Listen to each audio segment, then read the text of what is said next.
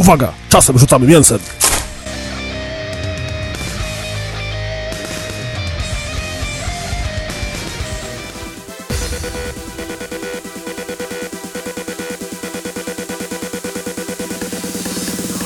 Cześć czołem, witajcie w nowych grubych rozmowach.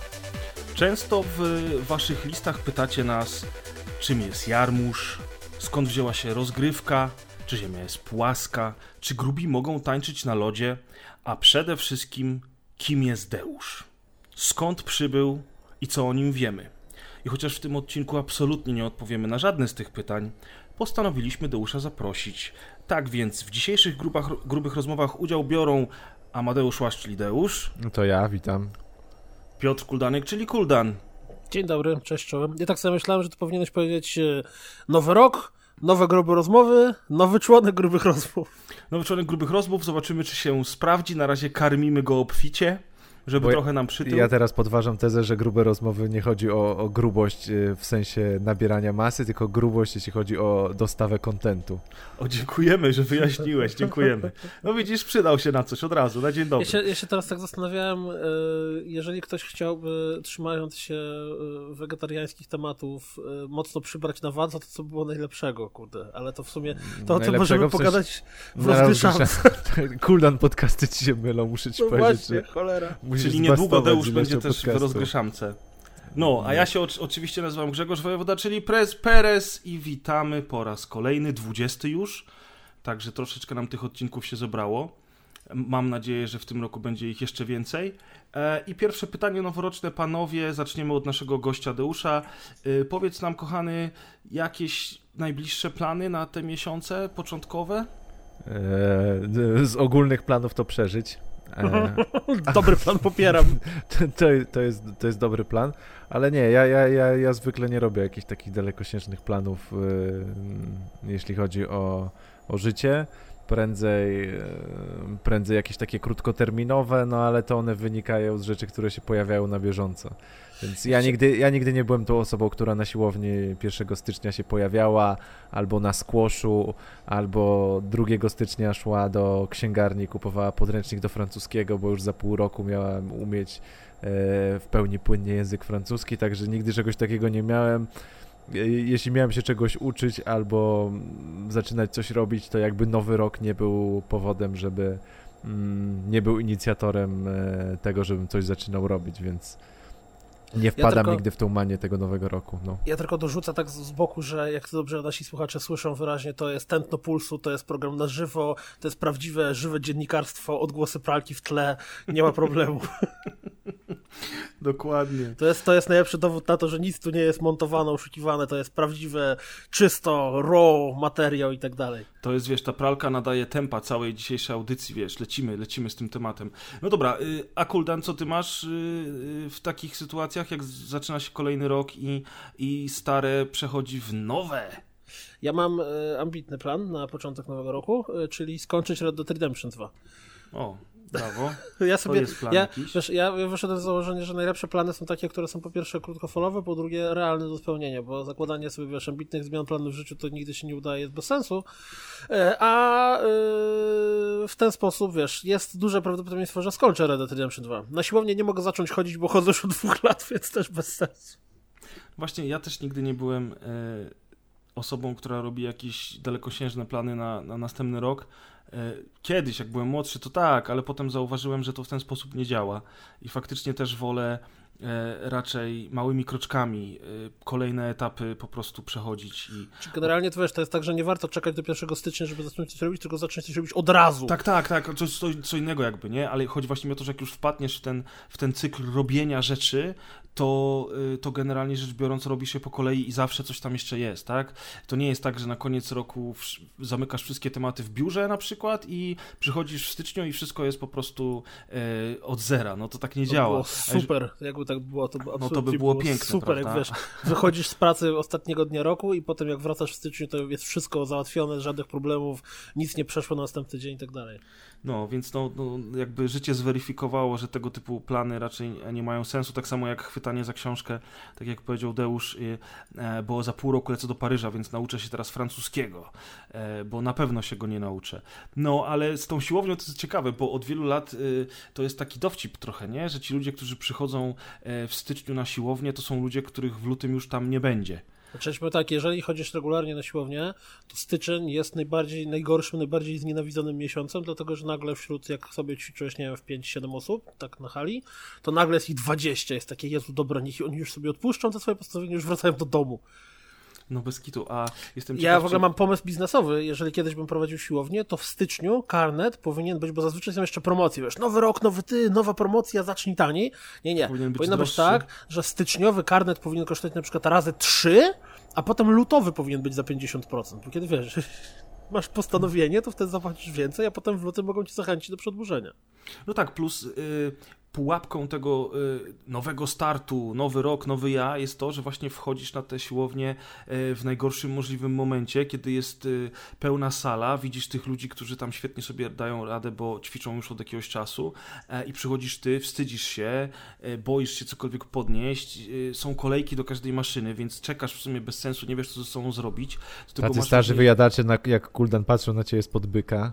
Tak, znaczy wiesz co, starzy Ty wyjadacze, którzy wchodzisz, są wchodzisz pierwszy raz na siłownię, chcesz się przywitać, mówisz cześć, a słyszysz tylko. Nie wiem, właśnie starzy wyjadacze, którzy są w porządku, y, raczej tak nie patrzą. Właśnie ci inni, którzy też przyszli na, dopiero teraz na ten najtańszy karnet, tak patrzą i każdy, wiesz, udaje, y, udaje y, kozaka, nie? Ja w ogóle naj, najbardziej, jak, jak, na, na siłowni najbardziej lubię te osiedlowe siłownie, jak chodziłem regularnie swego czasu do mojego ziomka Alka, który ze mną trenował, pozdrawiamy serdecznie, to chodziłem na taką siłownię na obrzeżach Gdyni, w jakiejś małej dzielnicy, gdzie, gdzie przychodzili sami lokalsi, nie? I to jest taka siłownia, która jest totalnie w ogóle... ciężary, handle, dwa lustra. Tak, wiesz, zero jakiś, no, ze- zero, zero czegokolwiek fancy. Podstawowe maszyny, stary dywan, wiesz, y, okna nie, nie, nie do końca szczelne, ale wszystkie chłopaki tam zapierdzielają i dziewczyny zresztą też. Wszyscy się znają i chociażby były najkrzywsze buzie na świecie i naj, wiesz, i wydawałoby ci się, że ten człowiek mógłby cię na ulicy po prostu zjeść, to absolutnie tam na miejscu nigdy takiego em, odczucia nie miałem, żeby ktoś na mnie patrzył krzywo albo że ja tam nie pasował, wręcz ludzie mi pomagali. A ta, na tych większych siłowniach, no to generalnie rzecz biorąc, takich właśnie w jakimś e, centrum handlowym czy gdzieś, no to już jest przeróżna ekipa i zazwyczaj te, te największe karki to są, najlepiej się znają, to jest raz, i dwa, że są też najmilsi zazwyczaj, nie? Przynajmniej mam takie wrażenie, nie wiem, Kuldan, jak, jak, jak tam u ciebie, bo ty teraz tak naprawdę chodzisz regularnie, ja nie. Czyli mnie najbardziej bawią e, takie siłownie, które są e, w dużych miastach, e, które są umiejscowione, nazwijmy, w takich e, popularnych miejscach, bo zdarzyło mi się kilka razy w takich być przypadkiem przy okazji, jak tam coś robiłem innego i po prostu to było mi najbliżej na trening e, i nagle okazało się, że to jest siłownie dobre, żeby przyjść, zrobić sobie zdjęcie i ewentualnie pochodzić sobie na bieżni, a jak poszedłem coś ćwiczyć na, na, na strefie wolnych ciężarów, to okazało się, że e, generalnie ledwo co działa, jest lipa i tak dalej, bo, bo wiesz, ludzie tam przychodzą, żeby walnąć sobie foteczkę na Insta i powiedzieć, o, ale nowy rok, nowy ja, nowe ćwiczenia, yeah. No, ale A też jest masa osób, które na przykład przychodzą tylko pobiegać na bieżni, więc to jest też tak. Nie, chodzi mi o to, że ty tu absolutnie masz rację i to nie ma w tym nic złego, natomiast y, po prostu widać ewidentnie, że to była siłownia, która była nastawiona na to, żeby bardzo ładnie wyglądać, a jak chciałeś tam poćwiczyć, to w sumie te maszyny były w tragicznym stanie. No, no tak, a tak, tak, ale tak naprawdę wiesz, te siłownie muszą ładnie wyglądać, bo rynek jest taki cały czas nienasycony i cały czas się nasyca, że no, walka o klienta musi być czym przyciągnąć, jak nie wyglądem zdjęć, tak? To jest, Prawda. to jest prawda. co- coś takiego, co jednak przyciąga klienta, szczególnie takiego klienta, który jest tym klientem początkowym, zerowym, tak? Więc nie ma takiego doświadczenia, że brzydka siłownia tak naprawdę to samo da mu co ładna, więc jakby dla niego jednym z kryteriów jest, co jest nie dziwne, bo pewnie dla mnie też by było, jednym z kryteriów jest jak wygląda po prostu.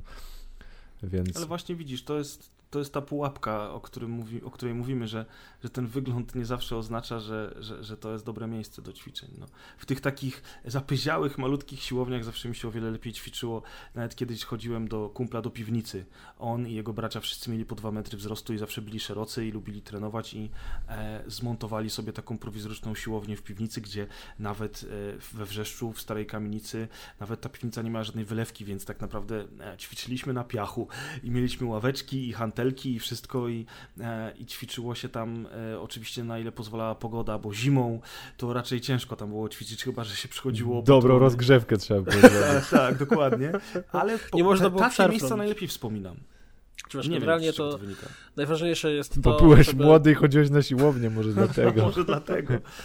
Najważniejsze jest to, żeby po prostu chodzić gdzie się chce i robić co się chce, a nie tam się przejmować, że to ładnie wygląda albo źle wygląda. No, no, no. I nie, zaczynanie w styczniu, ty, znaczy, tak jak powiedziałeś, nie, no można w styczniu, razu, nie? Zawsze, zawsze warto Można też... zacząć w styczniu, tylko po prostu, żeby nie zniechęcić się tym styczniem, może w ten sposób, nie?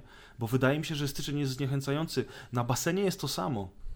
O panie, tam się pływać nie da, nie? Y, I to jest. To z basenem problem. zawsze, ja, ja, zawsze miałem ten taki e, dysonans poznawczy, bo ilekroć, jak, jak swego czasu chodziłem na basen przed pracą, to codziennie, mimo że to trwało długo, to codziennie irytowało mnie, że jak wchodziłem na basen o godzinie, nie wiem, tam 6.30, to było masa ludzi i oni dopiero wychodzili z tej wody mniej więcej o 7.30. To jest logiczne, po prostu ludzi, którzy chcieli przyjść przed pracą było dużo.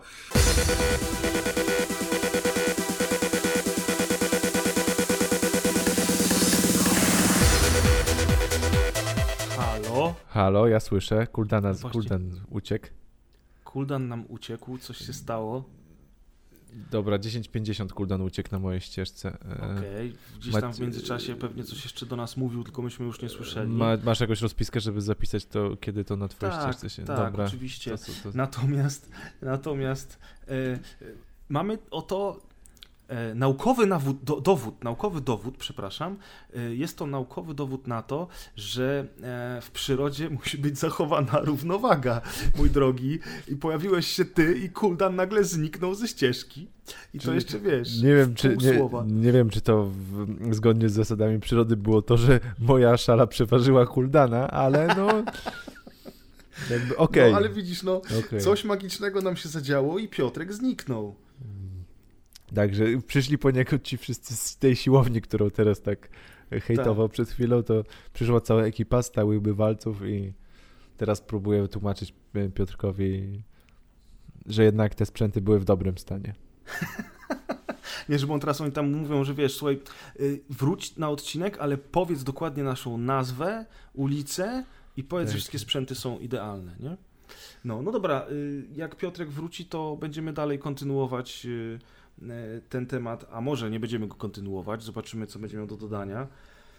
A w międzyczasie jeszcze z takich rzeczy zaczynających, jeżeli chodzi właśnie o początki roku i tak dalej, to e, czy, czy nie masz wrażenia, że e, styczeń jest najgorszy pod względem e, pogody zazwyczaj u nas w Polsce. To znaczy, że wiesz, nowy rok, nowy ja, e, rzeczy i sprawy, a jest najciemniej, najzimniej, zazwyczaj jest najwięcej śniegu, no i właśnie, nie właśnie śniegu, wyda-. Jakoś mam takie wrażenie, że z biegiem lat jakby pogoda taka grudniowa, czyli to uderzenie zimie się właśnie na styczeń przesunęło. W sensie, że święta zwykle nie są białe, raczej już teraz od kilku lat mm, E, szczególnie w zachodniej części Polski. To się jakoś tak na styczeń przesunęło, a, ale, ale to prawda, ja mam, ja mam bardzo podobnie jak ty, bo ja już jestem, ja, ja w ogóle jestem meteopatą, jeśli mogę użyć takiego, takiego terminu. To powiedz, co to znaczy.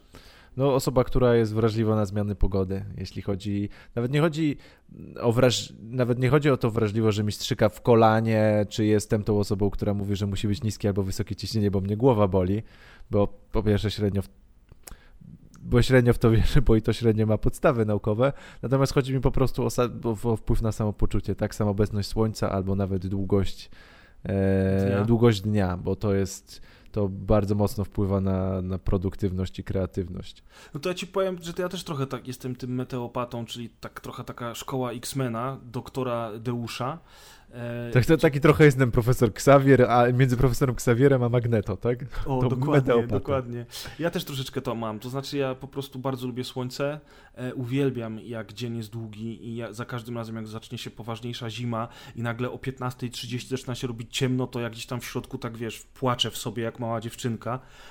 Ej, a to, to nie jest tak, że wszyscy tak mają, że po prostu z, z, tak działa ludzki no, mózg, no, że jak jest ciemniej, to się to gorzej czujesz i, trzeba i dlatego, spać, tak, i dlatego, nie wiem, tam gdzie jest y, noc polarna, to ludzie wpadają w alkoholizm i tak dalej, to, to nie jest tak po prostu założenie, To znaczy że... tak, to jest na pewno tak. Przede Bo to ma wpływ... jest dużo witaminy D też, nie? Tak, to Ale... znaczy słońce wytwarza, jakby wpływa na wytwarzanie witaminy D o, w tak, organizmie. dokładnie. Dzisiaj, mamy, dzisiaj nie będzie zabobonów, dzisiaj będzie, wiecie, wiedza tak, dla tak. odmiany, bo te już dużo wie, dużo więcej od nas momentami, tak by się zdawało, przez co trochę jestem teraz zazdrosny. A, no tak, no witamina D, wytwarzanie witaminy D, każdy organizm tak ma, ale jednak niektórzy na to reagują bardziej, inni mniej. Na przykład moja kochana mamusia e, nienawidzi zimy e, z całego serduszka i generalnie rzecz biorąc ona ma też problemy z krążeniem, więc jest jej zazwyczaj trochę zimniej niż innym ludziom, więc nie dość, że spada temperatura, to jeszcze jest ciemno i, i po prostu moja mama wtedy jest nieszczęśliwa. E, I ja mam wrażenie, że też troszeczkę tak mam. A w momencie, w którym przychodzi wiosna, to ja jestem najszczęśliwszym człowiekiem na świecie. Nawet bardziej lubię wiosnę niż lato. Tak, od razu, ale to wiesz, wszystkie statystyki związków, czy kiedy się dzieci rodzą i tak dalej, wskazują na to, że nie tylko ty, czy ja tak mam, ale raczej większość, tak jak Kuldan powiedział, większość społeczeństwa Czyli większość społeczeństwa to mutanci, X-menomeopetaci. Tak, tak, żyje jednak w, w, mniejszym lub większym stopniu zgodnie z tym jakimś takim cyklem dnia, nocy, czy nawet temperatury. Aczkolwiek też znam wiele osób, które twierdzą, że jakby zima jest w ogóle super i mogłoby, słońce mogłoby nie istnieć i zima jest najlepsza i najfajniej chodzi się w swetrach i się marznie, bo nawet, nawet, nie, nawet nie zapamiętuję ich argumentów, bo są bezsensowne, o, o, obiektywnie, no natomiast też znam takie osoby. No wiesz, ja też, dlatego, dlatego tak jakby y, zacząłem od tego, że nie wszyscy mają tak jak my, no ostatnio jak zaczęła się e, e, zima, czy tam jesień, to dla mnie jest ostatnio, nie wiem czemu, jakoś szybko mijają ostatnie miesiące, to generalnie rzecz biorąc, widziałem takie komentarze na socjalach, że uuu, nareszcie zima, dość tego słońca, okropne były upały w tym roku i bla, bla, bla, nie? Słuchaj, ale to działa tak, że, że to my jesteśmy normalni, a ci ludzie, którzy właśnie uwielbiają, jak jest zimno, ciemno, ponuro i, i słabo, to, I to trzeba oni skrobać samochód rano, tak? Albo właśnie ja y, zawsze się śmieję, że y, dzieci lubią zimę, dlatego, że zima po pierwsze oznacza, że można się bawić śniegiem, y, a po drugie one nie mają takich problemów jak to, że trzeba skrobać samochód, trzeba odśnieżyć przed domem, trzeba, jak się planuje jakiś wyjazd, to dokładać 20 minut na to, że będzie się o dwa razy wolniej. A tak po dwóch miesiącach jeszcze przychodzi wyrównanie rachunków. Właśnie, rachunek za, za ogrzewanie i nagle wiesz, A jak ktoś nagle... mieszka w domu, to już w ogóle tak...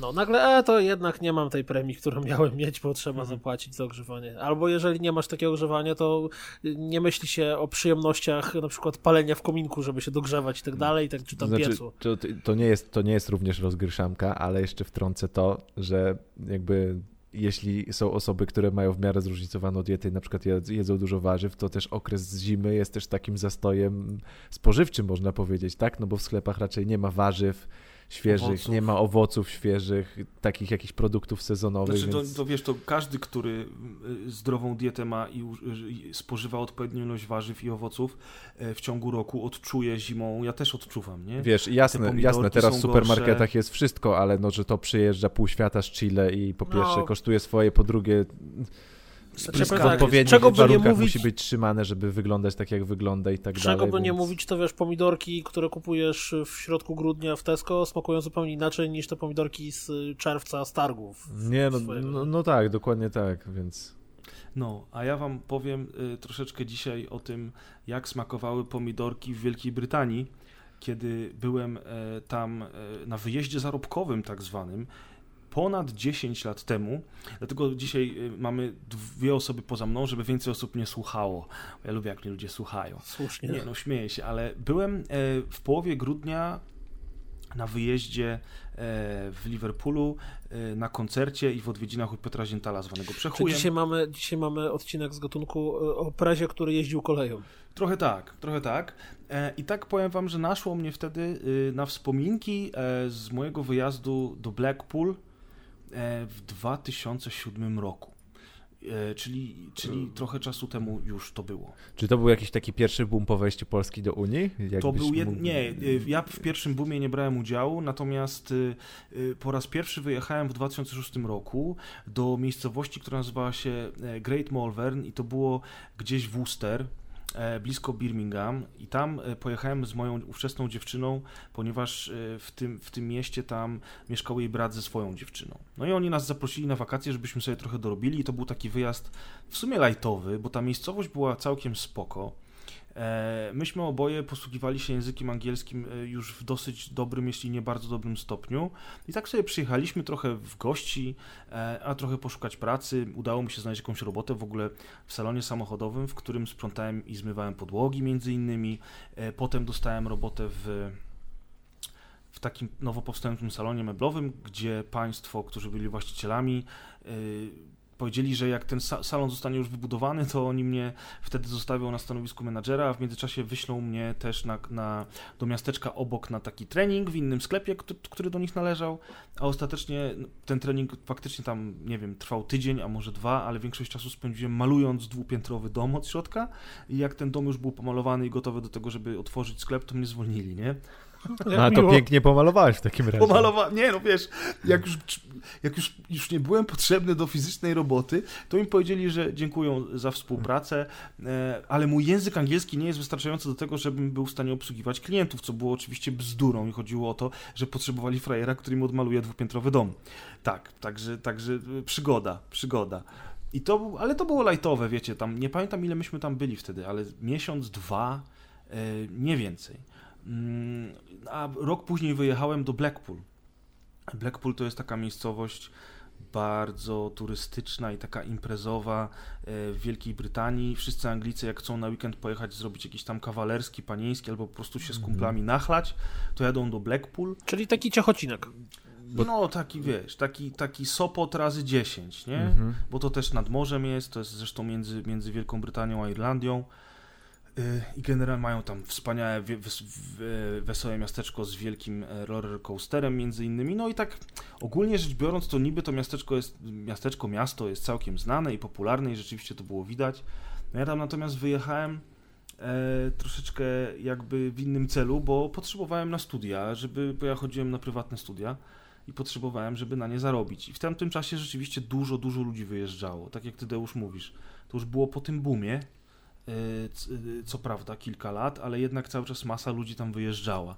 I tam y, w Blackpool pojechałem sam i przeżyłem lekcję życia. Generalnie rzecz biorąc, teraz właśnie jak sobie wspominałem, będąc w Liverpoolu w grudniu, to generalnie rzecz biorąc naszło mnie na te wspominki, jak sobie zacząłem przypominać to wszystko, to, to powiem wam, że aż bym się chciał z wami tym podzielić, dlatego właśnie o tym mówię. Ja tam wyjechałem, y, znajomy y, załatwił mi pracę y, przez biuro takie pośrednicze. Kojarzycie te, te wszystkie no, biura, które wtedy no powstawały? No kiedyś jak, jak grzyby po deszczu przecież to wyrastało tak naprawdę. To, te, coś, te, które coś zostały jak... teraz zajmują się sprzedażą kobiet do pracy niewolniczej. No wiesz, wcale nie, nie jesteś daleko od prawdy. A podobne biura powstają teraz i no, w Polsce. obsługują naszych y, przyjaciół za wschodniej granicy. Tak, także... tak. Te biura powinno się zaorać, kurwa. A Promocja pierwsze dwa miesiące pracy gratis, nie? Tych ludzi wszystkich... Którzy... Pierwszych dwóch pracowników, przepraszam, kurde.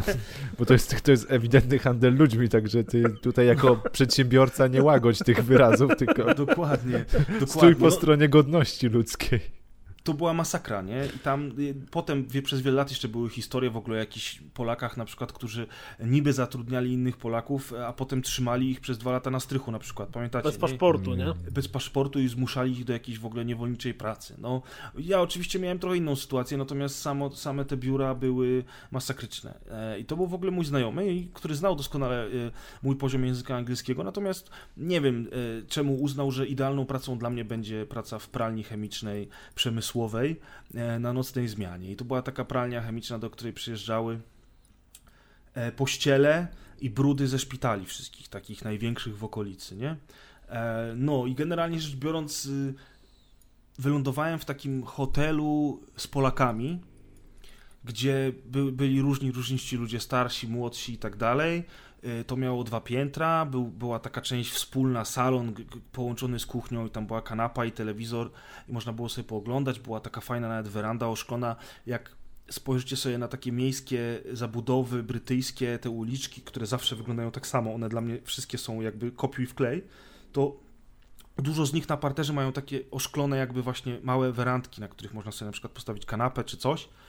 E, a wspominam o tym dlatego, że to była jedna z przyjemniejszych rzeczy tam, jak można było sobie rano po pracy usiąść z książką e, na tej werandzie, bo większość rzeczy tam przyjemna nie była. Pierwszą noc w ogóle, którą miałem, to się okazało, że y, dostałem taki najmniejszy pokoik w całym budynku. On naprawdę był wielk takiej wielkości, że tam wchodziło łóżko, umywalka i to był koniec pokoju. E, i wyrzucio, wyrzucono z, z, niego właśnie alkoholiczkę jakąś, która przyjechała z Polski do pracy, ale bardzo szybko zaczęła walić wódę mm, i... Czyli zapach się jeszcze unosił pewnie w ścianę. Lepiej. I ona przestała, słuchaj, popłacać czynsz. Ale oni ją tam trzymali. I w momencie, w którym ja się pojawiłem, to oni ją rano wyrzucili, a dwie godziny później mnie przywieźli. Nie, nie, nie, nie dali mi pościeli. To dobrze, że nie przyjeśli i powiedzieli, podsuń się, teraz tu jeszcze śpi ten, śpi Grzegorz z tobą. bez kitu, bez kitu, ty. Oni mi, słuchaj, dali... E, oni mi nie dali pościeli, dali mi klucze ja tam wchodzę, a tam jest to łóżeczko i tak, y, dywan cały w kipach, parapet cały w kipach, otwieram szafkę, bo, bo była taka malutka szafeczka pod zlewem y, i tylko puste butelki się walają, no i to łóżko przykryte kocem. Ja ten koc podnoszę. A tam ta pani? Nie, całe łóżko zaszczane, nie? Po prostu jedna wielka plama od szczochów. Więc pierwszą swoją noc spędziłem śpiąc tak, żeby się nie ruszając. Wyłożyłem wszystkie ręczniki, które miałem w torbie i położyłem je wzdłuż tego łóżka, żeby w ogóle pierwszą noc przespać, nie? Bo mi biuro to wspaniałe powiedziało, że oni pościel dostarczą jutro.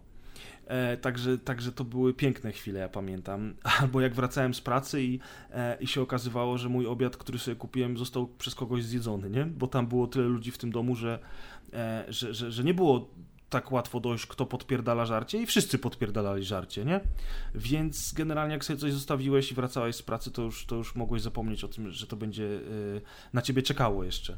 No i tak radośnie tam spędziłem, nie wiem, niecały pierwszy miesiąc, poznałem ludzi w tej pracy i potem się przeniosłem do innego domu, gdzie, gdzie było mniej ludzi, lepsze warunki, dużo więcej młodszych ludzi, ale tam też się działy dantejskie sceny. I powiem wam szczerze, że tak jak się słucha o tym, jak to Polak Polakowi wilkiem jest, y, zwłaszcza na obczyźnie, to to wszystko jest prawda. To nie są stereotypy, nie?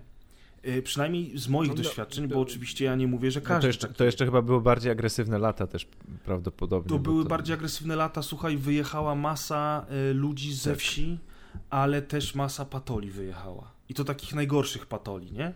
E, I oni. Ja, Jakbyś mógł przypomnieć, w którym roku? 2007? Ty 2007 byłeś? ja tam byłem. To, to wtedy, bo oczywiście jestem, czuję się teraz zobowiązany do błyszczenia wiedzą, a proszę, moja wiedza proszę. polega na statystycznych, y, Głównego Urzędu Statystycznego, to w 2007 roku w Wielkiej Brytanii już przebywało 690 tysięcy Polaków. Także... Wow. There you have it, and there you have it. Były całe I, ulice. I tylko, w ty, I tylko w tym roku wyjechało 120 tysięcy dodatkowe, no. jakby, czyli Grzegorz był jedną ze 120 tysięcy w ogóle osób takich jakby w ogóle statystycznie rejestrowanych, a statystyki są zwykle jakby delikatnie w dół tutaj zaniżane, bo, bo jakby sporo osób w ogóle jakby jest poza tym takim ruchem oficjalnym, że tak, tak powiem. na nielegalu tak. to kompletnie pojechali, nie? No i powiem wam, że tam, tam po prostu ludzie się tak zachowują, to, że tam podpierdalali sobie paczki, że ja na przykład widziałem, jak jeden sąsiad drugiemu zobaczył, że ma też takie, takie same papierosy na stole, więc na przykład spojrzał do swojej paczki, zobaczył, że ma tylko połowę, spojrzał do paczki sąsiada, zobaczył, że tamten dopiero dwie fajki spalił i podmienił mu te paczki, nie? To były w ogóle pierdoły, tam już jedzenia nie kradli sobie nawzajem, i, ale, ale ludzie byli i na kasę próbowali oszukiwać i tak dalej, chociaż byli też fajni ludzie i, i mieszkałem z takimi młodszymi ludźmi, którzy, bo tam rotacja była niesamowita i, ludzie, bardzo często ludzie albo szybko mieli farta, zmieniali pracę czy miejsce i wyjeżdżali dalej, albo wracali do Polski, słuchajcie, bo, no, bo było ciężko, nie? Tam no, to ale, było, to bo, to było... bo to właśnie, czy ty się obracałeś spośród ludzi, którzy tam wyjechali i chcieli zacząć jakby start, czy to byli ludzie, którzy wyjechali tam, ale to nie było jakby ich społeczeństwo, tylko to czysto, mieli zarabiać pieniądze, że tak powiem, 24 godziny na 7 i kiedyś wrócić do Polski. Wiesz co, byli tacy jakby, i tacy. Bo to jest jakby różnica w podejściu, wiesz, do jakby do socjalizowania się, tak, do drugiego człowieka, bo jeśli jestem gdzieś na zewnątrz, gdzie w ogóle z, nie wiąże z, z, tym krajem czy z tym miejscem danych uczuć, tylko to jest jakby element zarobkowy, to tak. to już jakby odpadają ci te wszystkie takie twoje wewnętrzne potrzeby, tak, socjalizacji z danym miejscem, żeby cię ktoś polubił, nie, no jasne, że tak, tak a jak dalej, spędzasz, tak wiesz, jak spędzasz bardzo dużo czasu w pracy e, na obczyźnie, e, w ciężkiej pracy i da, masz daleko do wszystkich, to jednak chcesz z kimś czasami pogadać, nie, no jasne. Wiesz, napić się tak, browara, tak, tak. nie? E, I większość ludzi miała taki mechanizm, że łączyła się w jakieś grupy, grupki. E, wiesz, w tych domach... E, takich, Ty należałeś do placów. A. Tak, do placu. Tak, zabiliśmy parę staruszek nożami na ulicy kiedyś, bo one były, wiesz, z Polski południowej, a my z północnej. No nie, ale generalnie rzecz biorąc, wiesz, no y, ludzie byli tacy i tacy i ci, którzy przyjechali na stałe, ja przynajmniej obracałem się wśród takich ludzi, którzy stawiali pierwsze kroki dopiero tam. Wszyscy ludzie, którzy mieszkają w domu, takim, w którym każdy wynajmuje jeden pokój, to są ludzie, którzy y, dopiero co, wiesz, się rozkręcają, a może liczą na inną pracę, a może nigdy tej innej pracy nie będą mieli. Pamiętaj, że ja pracowałem za najniższą stawkę krajową przy fizolskiej robocie, która zawsze polegała na tym samym i jakby część ludzi tej roboty w ogóle nie wytrzymywała i uciekała z powrotem do kraju, a część ludzi jakby nie miała e, możliwości znalezienia niczego innego, bo trzy czwarte tych ludzi nie mówiła po angielsku. I to jest bardzo ważne. Większość ludzi, którzy ze mną pracowała, nie mówili po angielsku, moi drodzy. I i ci ludzie przy, pojechali tam za chlebem. Ale, ale wiesz co, ale ja, ja, tak trochę odnoszę to do aktualnej sytuacji Polski i pracowników tak. Ukrainy. To jest teraz standard, że masa ludzi, którzy przyjechała z, z Ukrainy czy, czy gdzieś tam z innych wschodnich naszych sąsiadów do Polski, nie mówi po polsku. Tak, tak, więc to, jest bardzo, bardzo... W sumie nie ma w tym nic dziwnego, jak się na tym się zastanowisz. I też, i, te, i też nie jest tak, tak że każda praca wymaga posługiwania się jakby więcej niż na podstawowym komunikatywnym poziomie, tak, języka. Tak, ale jakaś, tak, że... jakaś, jakaś jest jednak wymagana, jeżeli chcesz coś zrobić więcej niż, niż przez 20 kolejnych lat, wiesz, podawać prześcieradła do magla, nie? Mhm. A jednak większość tych ludzi przyjechała tam bez niczego i, i, i, liczyła na, na, wiesz, liczyła na nowe życie, a okazywało... Oczywiście, że tam y, za najniższą stawkę krajową ja byłem sobie w stanie pozwolić na to, żeby kupić nowe ciuchy, opłacić rachunki, mieć y, lodówkę z jedzeniem i wyjść na imprezę imprezę. Tylko, że, że wiesz, e, jak przyjeżdżasz całą rodziną i może chciałbyś jednak wynajmować jakieś mieszkanie, nawet malutkie, niż mieszkać w takim kołchozie. Czekaj, ale, ale wtedy ktokolwiek przyjeżdżał całą rodziną, to nie było jednak tak, że wiesz, rodzina zostawała w Polsce jakoś sobie radzić z czego co Mój ziomek, który ze mną pracował w pralni, y, miał żonę i, i malutkie dziecko, którzy, którzy przez pierwszy rok y, czekali w Polsce, aż on tam troszeczkę odłoży, więc on zapierdalał jak mały motor i jak ja tam byłem, to w, w, trakcie tych czterech miesięcy, kiedy ja byłem, ta żona jego razem z, z, dzieckiem przyjechali do niego w międzyczasie i on wynajął takie malutkie mieszkanko, bo też mieszkał w takim domu jak ja, gdzie współdzielił pokój z innym człowiekiem, natomiast jak już ta jego rodzina przyjeżdżała, no to on po roku wynajął malutkie mieszkanko i, i się tam razem wprowadzili i dużo ludzi tak robiło, nie? Także to nie było tak, że wszyscy przyjeżdżali tak jak ja. Cztery miesiące, pach, pach, pach, wracam do domu z pieniędzmi, żeby, żeby opłacić studia. Bardzo dużo ja chciało tam ja zostać, znam, Ja znam historię ludzi, którzy robili w ten sposób, że właśnie rodzina zostawała w Polsce, jakoś sobie tu rodziła, a facet jechał y, gdzieś za granicę i bo jego pensja, którą zarabiał tam, y, część tej pensji wysyłano do Polski, robiła ogromną różnicę. Co prawda może to nie był rok wtedy 2007, tylko nawet jeszcze wcześniejsze lata, ale tak też bywało, nie? No oczywiście, że tak. Natomiast wtedy już to nie była taka różnica między funtem a złotówką, żeby, wiesz, człowiek po, potrafił odłożyć połowę pensji i wysłać do rodziny do Polski. A jeżeli już byłeś w stanie mieć takie pieniądze, bo byłeś na przykład specjalistą, to przede wszystkim nie mieszkałeś z Polakami w dzielnicy w jakimś domu wynajmowanym i też nie wysyłałeś rodzinie pieniędzy, tylko tą rodzinę sprowadzałeś już do siebie. Bo w pewnym momencie jest taki przeskok finansowy, który powoduje, że ty już zaczynasz funkcjonować na zupełnie innym pułapie. Ale to nie jest coś, co wtedy z mojej perspektywy, z, z jakby z, z obszaru i okręgu ludzi, wśród których ja się obracałem, było w ogóle, wiesz, do pomyślenia, nie? Mam bardzo wielu przyjaciół i znajomych, którzy wyjechali do Anglii i którzy tam żyją do dzisiaj, świetnie sobie radzą, ale to są architekci, to są, wiesz, to są nauczyciele, to są ludzie, którzy mieli, mieli fach w ręku i ich wtedy przyjmowano z otwartymi rękoma, bo to też się skończyło Wtedy oni wszyscy byli przyjmowani z otwartymi rękoma, ale w pewnym momencie specjalistów wykwalifikowanych też się zrobiło za dużo, nie?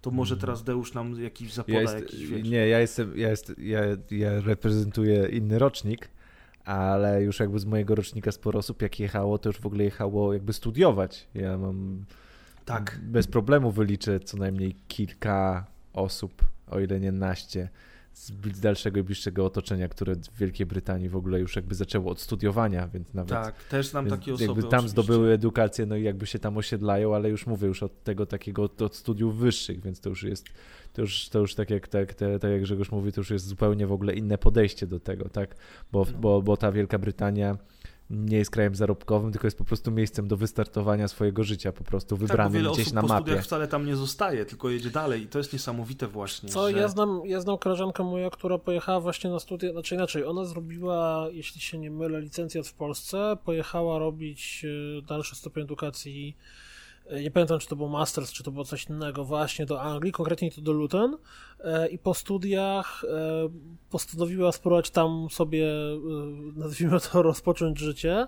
Przez dwa lata prowadziła e, po różnych pracach, właśnie tak jak to mówiłeś, tam i pracowała jako ochroniarz i tam najróżniejsze różne rzeczy, w końcu wylądowała na stanowisku, uwaga, uwaga, e, samodzielnej osoby prowadzącej dom pogrzebowy. E, I jak opowiada historię z tamtego okresu, to też są takie, kurde, trochę creepy, bo wiesz, jak tam godzina 15-16 robi się ciemno, a tam był jakiś taki system, nie wiem, czy to w tej firmie, czy, czy, czy generalnie tak jest, że Że nie rozmawiamy jej- o zmarłych. jej, jej te, to było tak, że ona była e, od, osobą odpowiedzialną za. Do niej przychodziła rodzina zmarłego i ona zajmowała się wszystkim po prostu za pomocą podwykonawców, czyli brała osobę za zajęcie się zwłokami, organizowała miejsce, w którym się odbywała się stypa i tak dalej. nie? Taki menadżer, Menadżer pogrzebowy, trochę tak. I e, z tego leader powodu. można powiedzieć. Z tego powodu e, też w, w, tym, w tym budynku, w którym było jej biuro, to za ścianą też czasami były zwłoki przechowywane. I wiesz, takie historie, kurde, trochę creepy, jak siedzisz u siebie przy biurku, a wiesz, że za ścianą jest tam właśnie pracujący facet, który, który szykuje zwłoki do wystawienia potem na, na, na, na pogrzebie.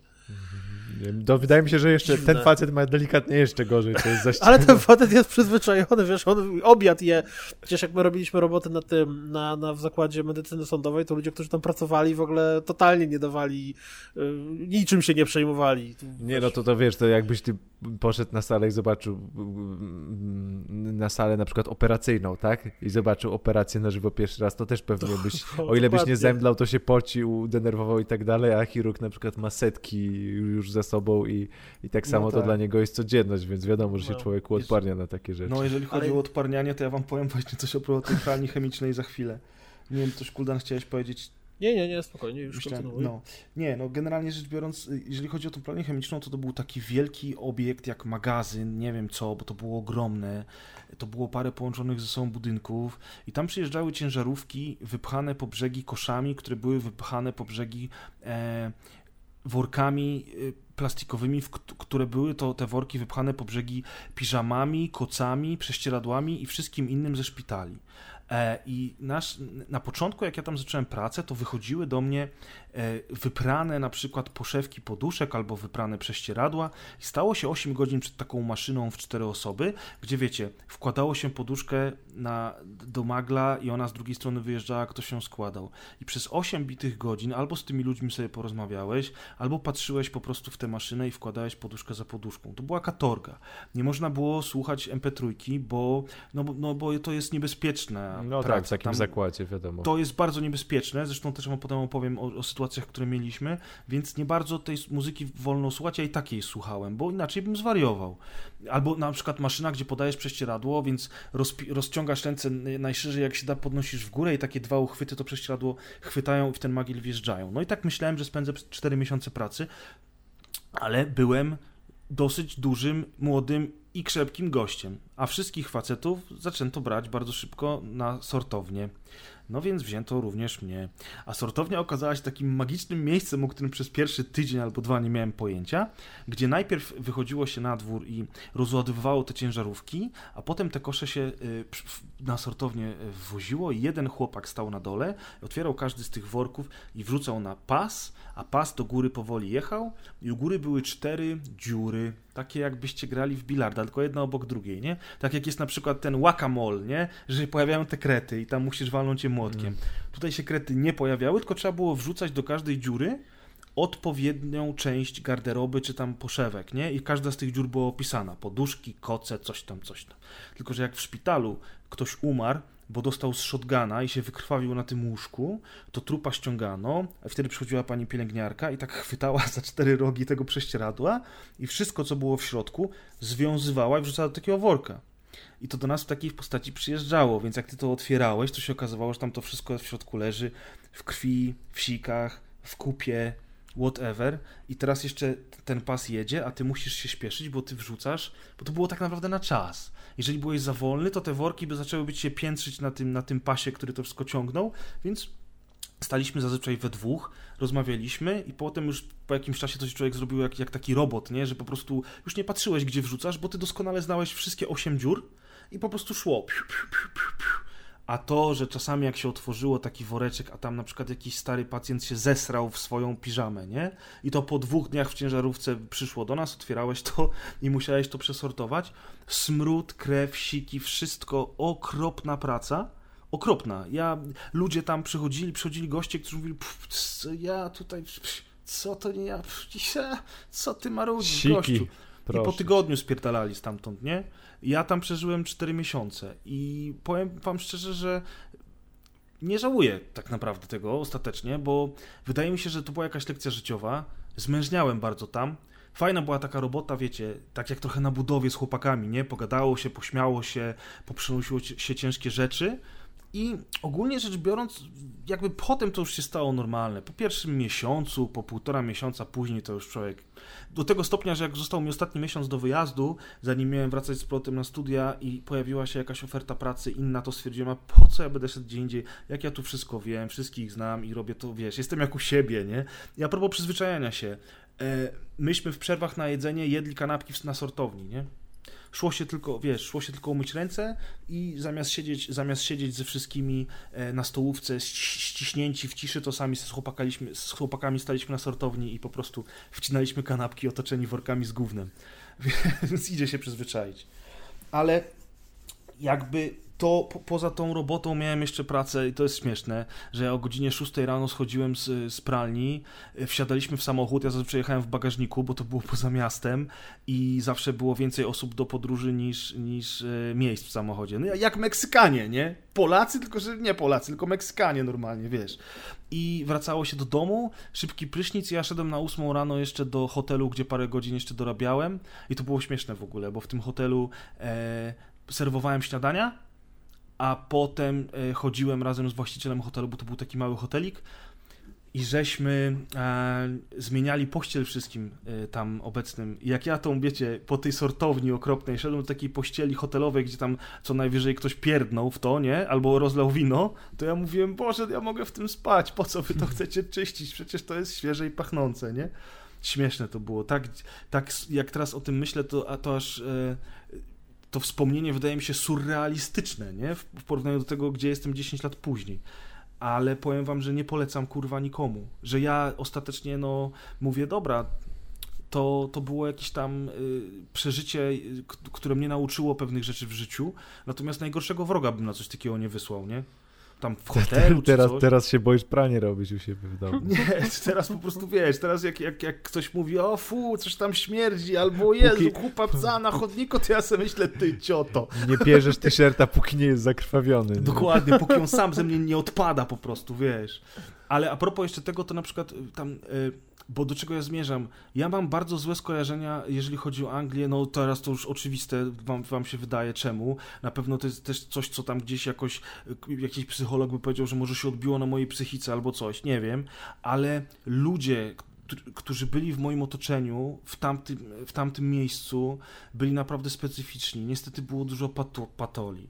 Były takie sytuacje, że dziewczyna przyjechała e, do, do pracy z dziećmi i e, z bratem męża, bo mąż siedział w więzieniu, a brat męża zrobił jej kolejne dziecko na przykład, nie? I mieszkali razem i e, byli znani z tego, ten brat przyjechał z kolegą, że była jedna polska ulica, na której mieszkali sami Polacy, a ci goście, przynajmniej takie chodziły plotki, bo tego nie wiem na pewno, że to byli oni, e, zamiast okradać Anglików, to okradali na swojej własnej ulicy i wszyscy wiedzieli, że oni to robią. E, albo laska w ogóle, ponieważ tam bardzo dużo ludzi brało kokainę. Żeby tą, te 8 godzin w pracy wytrzymać od 22 do 6 rano. Tak jakby to było nie wiadomo jakie wyzwanie, skoro śpisz w ciągu dnia i idziesz do pracy nadal na 8 godzin, to nie wiem po co ćpać do tego, no ale widocznie y, mieli wymówkę. I byli ludzie przemęczeni, byli ludzie wycieńczeni, z, z, nie z amnezją, tylko z anemią. Tutaj doktor Deusz potwierdzi, że, że, No, że dobrze tak, powiedziałem, no, prawda? Tak, tak. I, I nawet miałem taką sytuację, że laska zemdlała w trakcie pracy, jak przypierdzieliła głową o stół, to sobie rozbiła głowę i przyjechała karetka i, i kierownik powiedział Grzegorz, ty jedziesz, bo ty jako jedyny mówisz po angielsku tutaj, nie? I ja z nią w tej karetce i pan mówi, ona nic po angielsku, pan nic po polsku. Mówi, czy ja mogę jej podać takie leki, proszę się spytać, czy ona je może brać. A ona mówi, nie mogę, ale jak, e, e, wiesz, ale... Głowa mnie tak napieprza, że dawaj. nie no, musisz powiedzieć, że mogę. Ja mówię, dlaczego? No bo jak oni mnie zatrzymają na dłużej, bo, bo ja mam tam jakąś chorobę, to, zabior, to, to ten, e, jak to się nazywa? Urząd Opieki Społecznej odbierze mi dzieci tu w Anglii, już ich nigdy nie odzyskam, nie? Tak, Ja powiedz jak, na- jak wyglądało właśnie w jej przypadku po tą kwestią na przykład ubezpieczenia? Czy nawet jak wyglądało w twoim Nie przypadku wiem. ubezpieczenia? Nie Jeżeli wiem, coś by się stary. tobie stało, nie, nie zastanawiałeś się wtedy w ogóle? Pracodawca, nie, bo y, ten, ta, ta, ta, teoretycznie ta cała y, firma, która mnie zatrudniła, pośredniczyła, tak, ona teoretycznie jakieś tam ubezpieczenie e, dla mnie miała. Ja nie pamiętam, czy ja wtedy nie wykupowałem ubezpieczenia w Polsce, wiesz, bo były takie sytuacje, Mhm. że się wykupywało ubezpieczenie na parę miesięcy na wyjazd, miało się taką kartę specjalną ze sobą nawet. W każdym razie jedziemy, w, wiesz, jedziemy w karetce w środku nocy, ijo, ijo, ijo i stoi ten facet, ona do mnie mówi, nie możesz im powiedzieć, niech mi da te leki, a on mówi, co, to co, bo muszę podawać lek, nie? I teraz wiesz, e, Twoja decyzja, nie? Laska umrze- koleżankę, czy nie? pójdę do więzienia, nie? Y, Powiem prawdę, zabiorą jej dzieciaki, wiesz. I były takie akcje i to było straszne, naprawdę. Ja kurwa nie polecam tego nikomu. Jakiś czas później ona mnie zaprosiła na swoje imieniny, czy tam urodziny e, i parę osób od nas z pracy i otworzył mi właśnie ten jej chłopak, slash w ogóle, wiesz, chuj wie kto, y, wydzierany długopisem, bez zębów na przedzie, jak ja go zobaczył na ulicy, to bym spierdalał, gdzie pieprzością. Mówi, Grzegorz, to ty, to ona mi sobie wszystko opowiadała, człowieku, wchodzisz tutaj jak do siebie i wiesz, postaw się, a zastaw się, stół się uginał od takie, takie wiecie, polskie urodziny, imieniny, nie? Kurczaki, sałatki, woda. Jak się woda skończyła, to oni lecieli na stację benzynową i najdroższe bakardi przynosili, nie? Ja tam siedzę i mówię, pff, no... Faktycznie, no da się za najniższą stawkę krajową Balować. Jasne. No jasne, uważaj, bo to było, bo oni byli w ogóle zatrudnieni gdzieś. Nie? Kurde, kebab i wódka. A potem się skończyło na tym, że wszyscy nachlali jak ten facet zrobił jej awanturę, to wszyscy goście spierdolili, a ja siedziałem w pokoju obok z małymi dziećmi, które się urodzi, u, obudziły e, i wyły, wiesz, w A niebiosa, to oni bo... jeszcze na niańkę z- ten wzięli. Tak, on potem wyszedł, ona mi podziękowała, poszedłem do domu w środku nocy i tak wracałem i mówię sobie, kurwa, wiesz, Czas wracać. Cztery lata temu y, pracowałem w, w dzienniku, wiesz, gdańskim, w jednym z dzienników gdańskim, jako dziennikarz w ogóle. Potem, y, potem y, dawałem lekcję angielskiego w, w, prywatnej, w prywatnej szkole, gdzie mówili do mnie, panie Grzegorzu, ja chodziłem w marynarce i zarabiałem naprawdę dobre pieniądze jak na tamte czasy, a teraz przerzucam gówno w Blackpool i w ogóle what the fuck, wiesz. No niestety, no, życie... Trzeba było iść na państwową tą uczelnię, tak? Trzeba było iść. Jak wróciłem, Deusz, jak wróciłem i skończyłem licencjat, to się od razu na dwa kierunki na magisterkę dostałem na państwową uczelnię. I powiedziałem, więcej nie płacę za studia, pierdolę to. No ale no to tak było. E, Coś tam jeszcze jakieś, wiecie, tych anegdot, anegdotek, co tam się działo, to, to, to jeszcze miałbym, miałbym pewnie dla was z milion. Natomiast y, jak teraz leciałem do e, Liverpoolu, do kolegi Piotra, na koncert Def Leppard e, i, i w ogóle jak teraz latam do Anglii i, w, w piątek wieczorem wsiadam do, do samolotu, to ja widzę tych, tych Polaków, którzy się nie zmienili od tego 2007 roku, nie? Nie tych, co Czyli mówisz, czyli mówisz, że do Piotra już więcej nie polecisz? nie, nie, broń Boże, to nie o to chodzi, wiesz.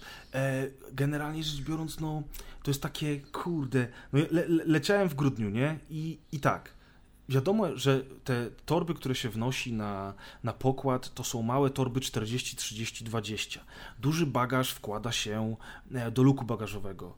E, oczywiście, jeżeli jest go więcej, to trzeba płacić więcej. I stoi Tak. taka pani, która chyba leci do swoich dzieci na, e, na święta czy cokolwiek i ma trzy torby sportowe, słuchajcie, i zdziwiona jest, że oni jej każą za to zapłacić, że ona chce to wnieść na pokład. Nie wiem, czy ona tam miała słoiki, nie słoiki, cokolwiek tam było. I pan do niej mówi 140 zł od torby. A ona jest w wielkim szoku i mówi, ale ja przy, przy sobie tyle nie mam. Ja się zastanawiam, od tylu lat tam latacie i naprawdę dalej próbujecie, wiesz, na cwaniaka? Przecież to jest oczywiste, że nie można takich rzeczy wnosić na pokład, bo się płaci. Albo druga akcja, na bilecie masz napisany numer miejsca i masz wejście przód, wejście tył i pisze zawsze z tym numerem miejsca wejdź od tyłu, z tym numerem miejsca wejdź od przodu. Ja sobie wchodzę od tyłu i patrzę jak y, starsze małżeństwo się pcha od samego początku samolotu i oni się pchają i pchają. Mój drogi, a ja, ja, ja ze swoich opowieści to mogę ci powiedzieć, że, są osoby, które się nagle dowiadują, to tu miejsca są numerowane? Tak, ale ty...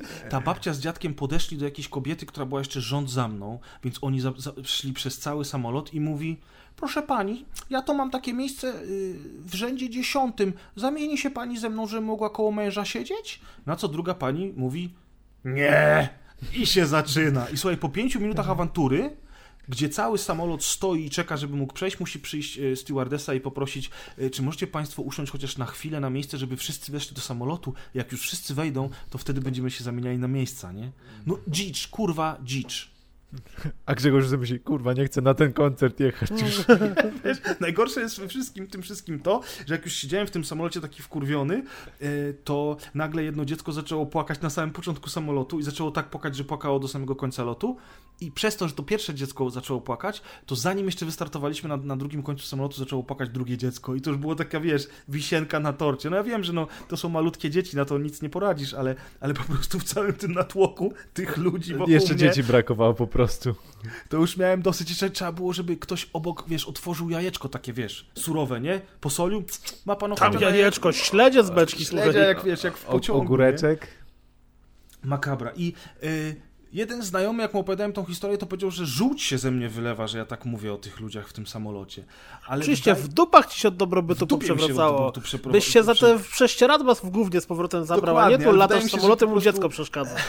że po prostu mam jednak troszeczkę odrobinkę prawo czasami mieć jednak niechęć jeszcze do, do tego wszystkiego, e, bo po prostu niektórzy ludzie, i powiem wam zupełnie szczerze, po tych patologicznych rzeczach, które ja widziałem tam w Anglii pracując, po tym jak widzę czasami właśnie jak zachowują się dalej niektórzy ludzie, wiesz, bo to nie jest wymówka ze wsi, nie ze wsi, gówno prawda, są ludzie tacy, są ludzie tacy, jedni właśnie tak jak Deusz mówi, będą cwaniakować do ostatniej chwili, że to są miejsca numerowane, albo właśnie, wiesz, może uda mi się jakimś cudem przemycić trzy torby Adidasa ogromne na pokład samolotu, wiesz.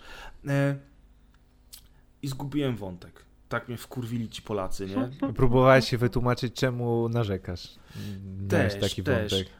I już startujesz, dobra, to lecimy, że samolot startuje, czy coś jeszcze działo przed kołowaniem?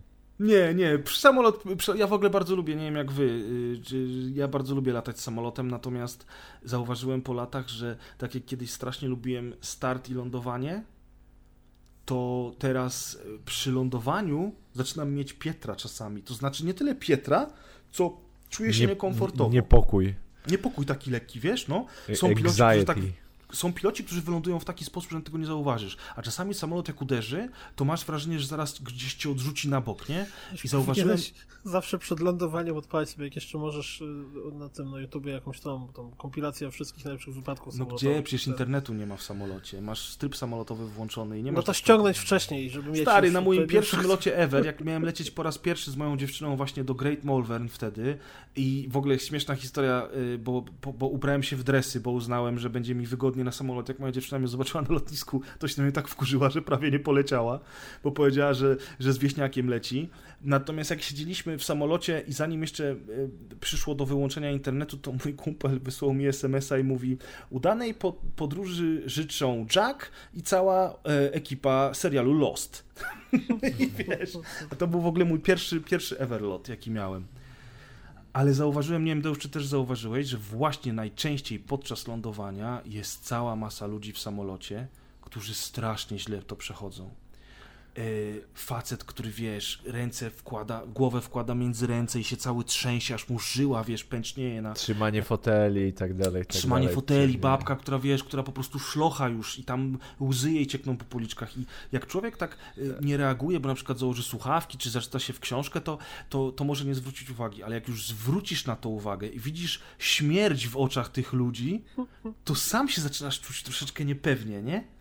Takie... Sobie myślisz, czy oni nie mają trochę racji?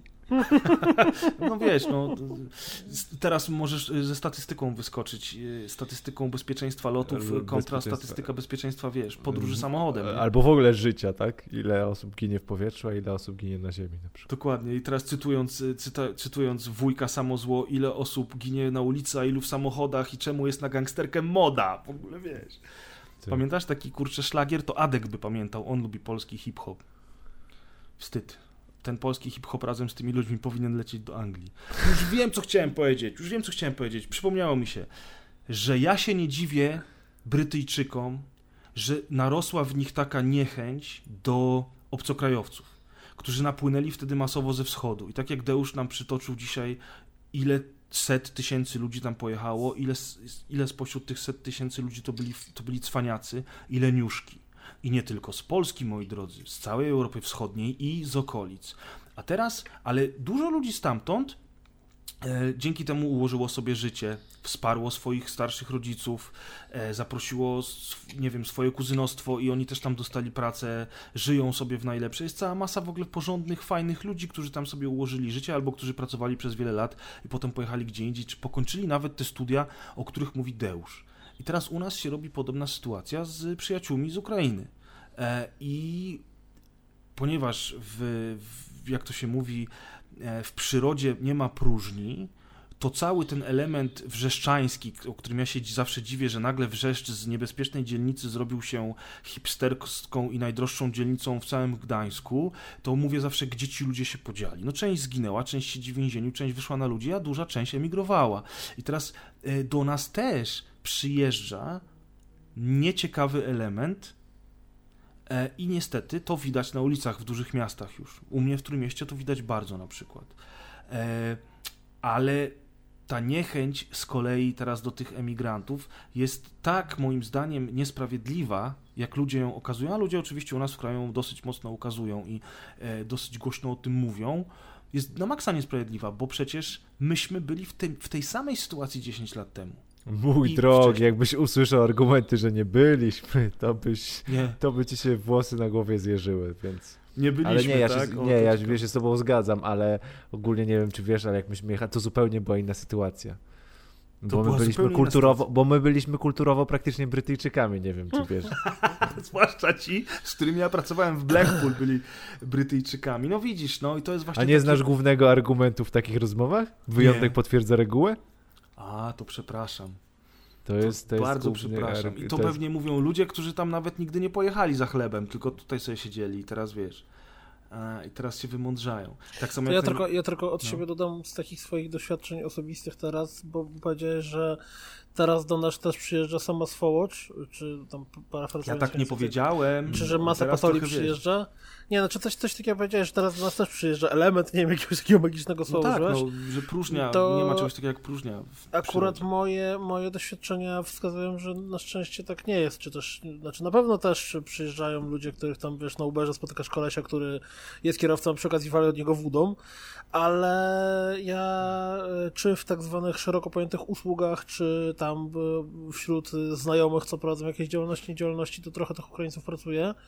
E, I w większości to są ludzie, którzy mm, pracują absolutnie, tak jak ty mówiłeś, tu byłem dziennikarzem w, w, w gazecie, a teraz przerzucam prześcieradło z głównym Czyli okazuje przykład... się jednak, że Kuldan trochę podobna sytuacja jak z tym e, Polakami. Nie, nie, znaczy tylko chodzi mi o to, że, że właśnie taki jak w przypadku Grzegorza, a nie w przypadku tych patoli. Znaczy, Ale ja, ja też ja powiedziałem, że cała masa fajnych ludzi wyjechała do, do, do Anglii z Polski i to są fajni ludzie i tak samo mówię, że teraz, dlatego powiedziałem, że nie możemy mieć pretensji do, do ludzi z Ukrainy, że oni chcą tutaj przyjechać i sobie ułożyć życie, bo przyjeżdżają tutaj nie tylko nieciekawi ludzie, ale też przyjeżdża cała masa normalnych, zwyczajnych, fajnych ludzi, nie? Okay, Dokładnie okay, tak ja, jak ty ja nie zrozumiałem tego, nie, nie, tego broń elementu ja o tym, że wiesz, wrzeszcza albo siedzą w więzieniu, albo pojechali do Nie, Anglii, tak dlatego samo z właśnie Nie, mówimy, chodzi że... o to, że przyjeżdżali i jak, jak, jak wtedy Polacy wyjeżdżali, to wyjeżdżali i tacy, i tacy, tak teraz do nas przyjeżdżają i tacy, i tacy na przykład tam e, obywatele Ukrainy, także to Okej. już, Okej. To już od poszczególnych osób zależy, ale chodzi o to, że jakby są no, i te, i te osoby, że bardzo,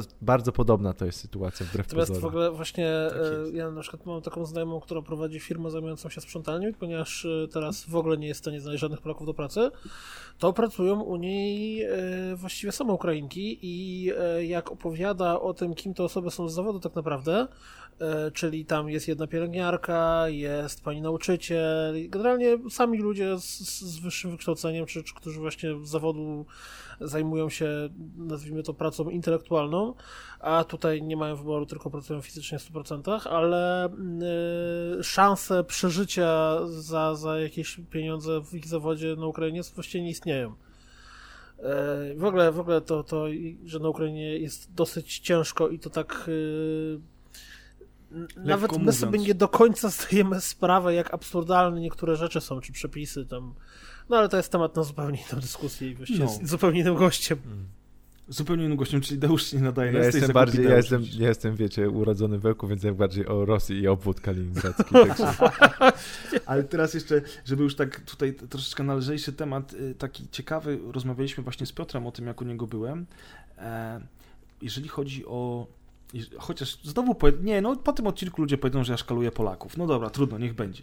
E, że taki różnice kulturowe. dlatego mnie zaprosiłeś, żebyśmy szkalowali razem. Już rozumiem, okej. Różnice kulturowe. Y, Na przykład y, swego czasu w, w Genewie, jak jechałem autobusem, e, wsiadłem sobie rano, to był poniedziałek, ja miałem wolne. E, Byłem u Marka Siedzia, którego serdecznie pozdrawiamy, ale to już wiecie, bo opowiadałem nie raz. Natomiast y, taka sytuacja, że jadę sobie tym autobusem poniedziałek rano i wszyscy jadą gdzieś do pracy, ja jadę sobie do miasta połazić i tak siedzę w tym autobusie i od 10 minut, od 10 minut coś jest nie tak, tylko ja nie wiem co. I tak jadę, jadę, rozglądam się, no czuję się dosyć nieswojo. I po 10 minutach dopiero się zorientowałem, że wszyscy ludzie w tym autobusie są uśmiechnięci od ucha do ucha, witają się ze mną wchodząc, rozmawiają ze sobą i jest zupełnie inaczej niż w autobusie w Polsce. No i teraz tutaj mój brat, którego również pozdrawiam, wszedł i powiedział, bo oni tam zarabiają więcej kasy, Grzegorz, to dlatego. Ale mi się wydaje, że nie do końca, że my mamy taką minę Polaka, nie? I to jest takie... Do mnie, do mnie bardzo często ludzie mówią, że na przykład, że jak ja jestem gdzieś, nie wiem, czy to jeszcze jak na Uśmiechnij studiach się, Grzegorz. Słucham?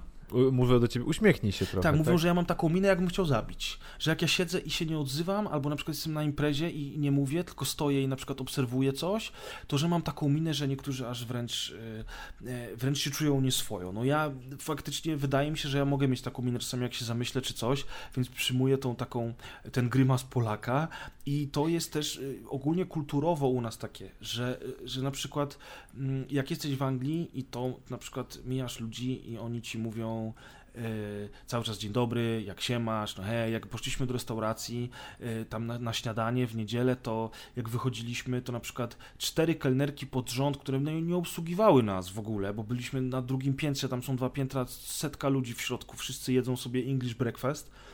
Mówią dzięki, dzięki, do zobaczenia, do zobaczenia. W jednej co najmniej się z nich zakochałem, takie ładne dziewuchy. I tak wychodzisz stamtąd i mówisz, kurde, no y, to, to jest oczywiście powierzchowne. To nie jest tak, że ja, że ja teraz się zachwycam, bo ja tak naprawdę bardzo nie lubię Anglii, jeżeli mam być szczery. Ale tak samo było w Stanach. You're right, okay, good, how are you, how are you? To, co mówiłem ostatnio na rozgrywce, że w Red Dead Redemption 2 przenieśli ten, tą powierzchowną kulturalność amerykańsko-brytyjską, że jak jedziesz na tym koniu, wjeżdżasz do miasta, co wszyscy się z tobą witają, uśmiechają się albo zagadują i to, to nie jest ściema, tak jest naprawdę. I Zaczęliśmy z Piotrem gadać o różnych takich różnicach kulturowych. Na przykład o tym, że e, jak ja pracowałem w tym hotelu e, w Anglii, kiedyś tam serwowałem śniadania, to mieszkała tam pani, która przyjechała w odwiedziny do swojej córki i jej męża na tydzień. I ona mieszkała w hotelu na, tym, na tej samej ulicy, gdzie mieszkała jej córka z mężem. Bo tam nie ma zwyczaju, że jak przyjeżdża mama, ciocia albo znajomy, to że oni śpią u ciebie w domu. Tylko oni sobie wynajmują hotel niedaleko, na przykład. Albo jak zaprasz, jak, jak Piotr, Piotra żona jest Brytyjką. Jak Piotr opowiadał o tym, że na przykład zaprosili znajomych i on zaprowadził ich do swojego man cave, do swojego pokoju, gdzie ma komputer, gry i, i swoje figurki, to ona była zdziwiona, że on tak sobie tutaj chodzi i oprowadza ludzi po domu, bo y, dla niej to była nowość. Dlatego, że zazwyczaj y, w brytyjskiej rodzinie, jak ktoś przychodzi w gości, to to wszystko się za, za, zamyka w obwodzie kuchnia, salon, nie? A reszta mhm. domu jest niedostępna w ogóle. I ty sam jakbyś wyszedł i poszedł, nie wiem, gdziekolwiek nawet do łazienki bez pytania, to, to już tak, tak jest y, uważane za niegrzeczne. Z drugiej strony na przykład spotykasz gościa na ulicy, mówisz, cześć, tam Tom, y, co u ciebie słychać? Y, dawno się nie widzieliśmy, to może wpadniesz do mnie na herbatę. I Tom wtedy y, w dobrym guście jest odpowiedzieć, dzięki za zaproszenie, ale nie mam czasu bo wcale nikt nie oczekuje, że ty na tą herbatę przyjdziesz, wręcz jakbyś powiedział, stary, jasne, będę jutro o 15, to wtedy tak, hmm, kurde, to jest, to jest zupełnie jakby inaczej niż u nas, nie? W tym kontekście. Mhm. Posnę, posnęliście tam? Nie, nie Nie, no słuchamy z takim wiesz, zanudzam was. Nie, mm. bo to, to, zawsze, mnie to, zawsze mnie to fascynowało. Tych różnic jest oczywiście więcej. Jak jeszcze potem sobie byśmy wzięli tych Wietnamczyków i ich zachowanie, to też zupełnie inaczej. Natomiast Brytyjczycy są bardzo grzeczni, kulturalnie uśmiechnięci, ale weekend w dużym mieście w Wielkiej Brytanii to jest pierdolony koszmar. I przypomniałem sobie o tym właśnie teraz, jak byłem w grudniu, bo po koncercie Def Leppard poszliśmy e, coś zjeść i szliśmy przez centrum miasta. I to, co się od co się tam odstawia. Pierdololo jednym słowem. Stary, Jezus, naprawdę strach się bać. E, Brytyjczycy zaczynają pić od 16-17 już w weekend. I oni siedzą w tych I tobie się to nie podoba? Stary, ale oni o 23 tak są już na zaczynają. takiej bombie, że ty nie wiesz, czy zaraz dostaniesz w mordę, czy on padnie i się zżyga, a może stanie się jeszcze cokolwiek innego i trzy czwarte wszystkich ludzi, trzy czwarte wszystkich ludzi, których mijasz na ulicy, jest na takiej bombie, że to jest nie do opisania, nie? To jest jakbyś pojechał do Sopotu w turnusie, tylko podkręcił gałkę razy 10, nie? To jakbyś pojechał do Krakowa na weekend, Grzegorz, także... No, w sumie też, no, ale nawet, nawet w zeszłe lato byłem w Krakowie na weekend i, i może ja sam byłem na tyle pijany, że nie zwróciłem na to uwagi, że dookoła jest taka I szedłeś i tak, ale wszyscy fajni są tu naokoło tacy. Masz rację, no. Ale nie, y, przeraża mnie imprezowanie w Wielkiej Brytanii. Jest, y, jest dziwne, tym bardziej, że u nas Polacy to y, dużo piją i jakby też dużo się robi agresywnych, prawda? Ale to, co się dzieje na wyspach, jak, jak oni sobie popiją, to ta agresja jest, jest moim zdaniem nieco, nieco wyższa, nie? Nieco taka mhm. bardziej niekomfortowa. No ale zresztą to picie jest też tam przedmiotem wielu opracowań, czy to jakichś tam reportaży, czy, czy, czy, czy, czy, czy, czy książkowych, czy filmowych, także akurat ta ich kultura imprezowania e, no trochę, tro, trochę jest osławiona, że tak powiem. Dlatego w właśnie, środowisku, więc to nie jest jakaś taka super ciekawostka, w sensie mm, jakby jakaś taka nowość, tylko raczej jest to dość, no dość znany proceder i, i, i nawet gdzieś tam jest podmiotem czy tam badań społecznych, tak, e, czy jakichś tam obserwacji. Dlatego ci mówię, że nawet ja, jako Polak, który nie stroni od kieliszka, na takim w środku miasta, gdzieś tam, wiesz, może to jest też kwestia tego, że ja tego Liverpoolu to nie znam, byłem tam dwa razy w życiu, y, czy coś, ale no wiesz, ani, ani mi tłum straszny, ani mi zgiełk straszny, ani tym bardziej mi pijaństwo straszne, a jednak tam w Wielkiej Brytanii to troszeczkę zawsze inaczej yy, wygląda niż, niż to, do czego ja jestem po prostu przyzwyczajony, nie? Mm. Także takie badania. Kuldan mówił, że ponieważ ja dzisiaj będę dużo strasznie opowiadał i on tak naprawdę będzie z przyjemnością słuchał, to zacznie robić beatbox w tle, ale coś się nie doczekaliśmy tego beatboxu dzisiaj. Jaka to melodia, jaka to, nie czekaj, jak to było? E, beatbox jaka to kapusta, jest bez jaka to kapusta, jaka to kapusta. Ja, to przecież jest nawiązanie do tego, tego takiego filmiku, który swego czasu zrobił jakiś niesamowity e, furorę po sieci, jak to koleś właśnie mówił, że wystarczy mówić po polsku i wtedy beatboxujesz. ale, ale a propos, a propos tego, a propos beatboxu, to trochę umarł, prawda? Nie wiem, czy pamiętacie, ale był pewny w internecie, był pewny okres, czy to na YouTubie, gdzie jednak tak, tak trochę beatbox urósł i się wszyscy zachwycali, czy też jakieś, nie wiem, Mam, mam Talent i innych tego typu talent showach gdzieś tam beatboxerzy przeróżni wypłynęli, a teraz jakby to ucichło i w ogóle jakiś margines osób się zajmuje gdzie, tym beatboxem, więc to jest jedna z takich dziwnych dziedzin, które na fali internetu wzniosły się dość wysoko, a teraz już praktycznie o nich słuch zaginął. Ale ty myślisz, że beatbox jest y, wymysłem internetu? Mi się zawsze wydawało, że beatbox to wcześniej był mega popularny. Bo był, był. I właśnie on, wiesz, w, w internecie jakoś nigdy nie zasłynął za bardzo, natomiast może była krótka ta, natomiast sam sobie chyba beatboxing jako zjawisko to się tam z kulturą hip-hopową z, z lat Tak, dawnych. tak, to jest, to jest dużo, dużo, dużo wcześniej niż internet. Beatbox y, istniał dużo wcześniej niż internet, ale faktycznie Deusz ma rację, że był taki okres czasu, okres czasu. Teraz czy ja powiedziałem dobrze? Nieistotne. Źle, nie powiedziałeś ale dobrze. nieważne. Za to mnie Był, tak, był Do- taki Nauczyłem moment się. w historii YouTube'a, o, teraz wybrnąłem, haha. Był taki moment w historii YouTube'a, kiedy to się zrobiło faktycznie bardzo popularne i to też rzeczywiście na tych wszystkich mam talentach, nie mam talentach, oni się pojawiali. Natomiast no beatbox jako forma muzyczna, bo to jest forma muzyczna, yy, zaistniał wiele lat wcześniej. Ja nawet y, sobie dzisiaj słuchałem Rachzela, e, członka zespołu The Roots, który Mhm. wydał taką płytę. Już, to, to, ta płyta już też ma chyba z 20 lat w ogóle. I tam był taki kawałek All I Know i tam masę, masę, masę fajnych rzeczy on robił e, tymi swoimi ustami, koleś. I to była taka dosyć głośna That's głośna what she płyta. said. That's what she said, dokładnie. Oj, podejrzewam, że, że, że tak, że mógłby być uzdolniony na tym polu również. Yy, skoro taki, taki ma, że tak powiem, yy, ten narząd wyćwiczony, prawda? Narząd jamy ustnej. Ja już poprzynudzałem, tylko się jeszcze pochwalę, że byłem na Def Leppard e, w Anglii i to było niesamowite zobaczyć brytyjski zespół na swojej rodzimej ziemi, bo koncert był wyprzedany. Cała ala była wyprzedana, byli ludzie wy, wy, wy, wypchani pod, pod sufit. My sami siedzieliśmy z Piotrem pod sufitem, mieliśmy bardzo fajne miejsca, więc było widać spoko, ale nie byliśmy niestety na płycie.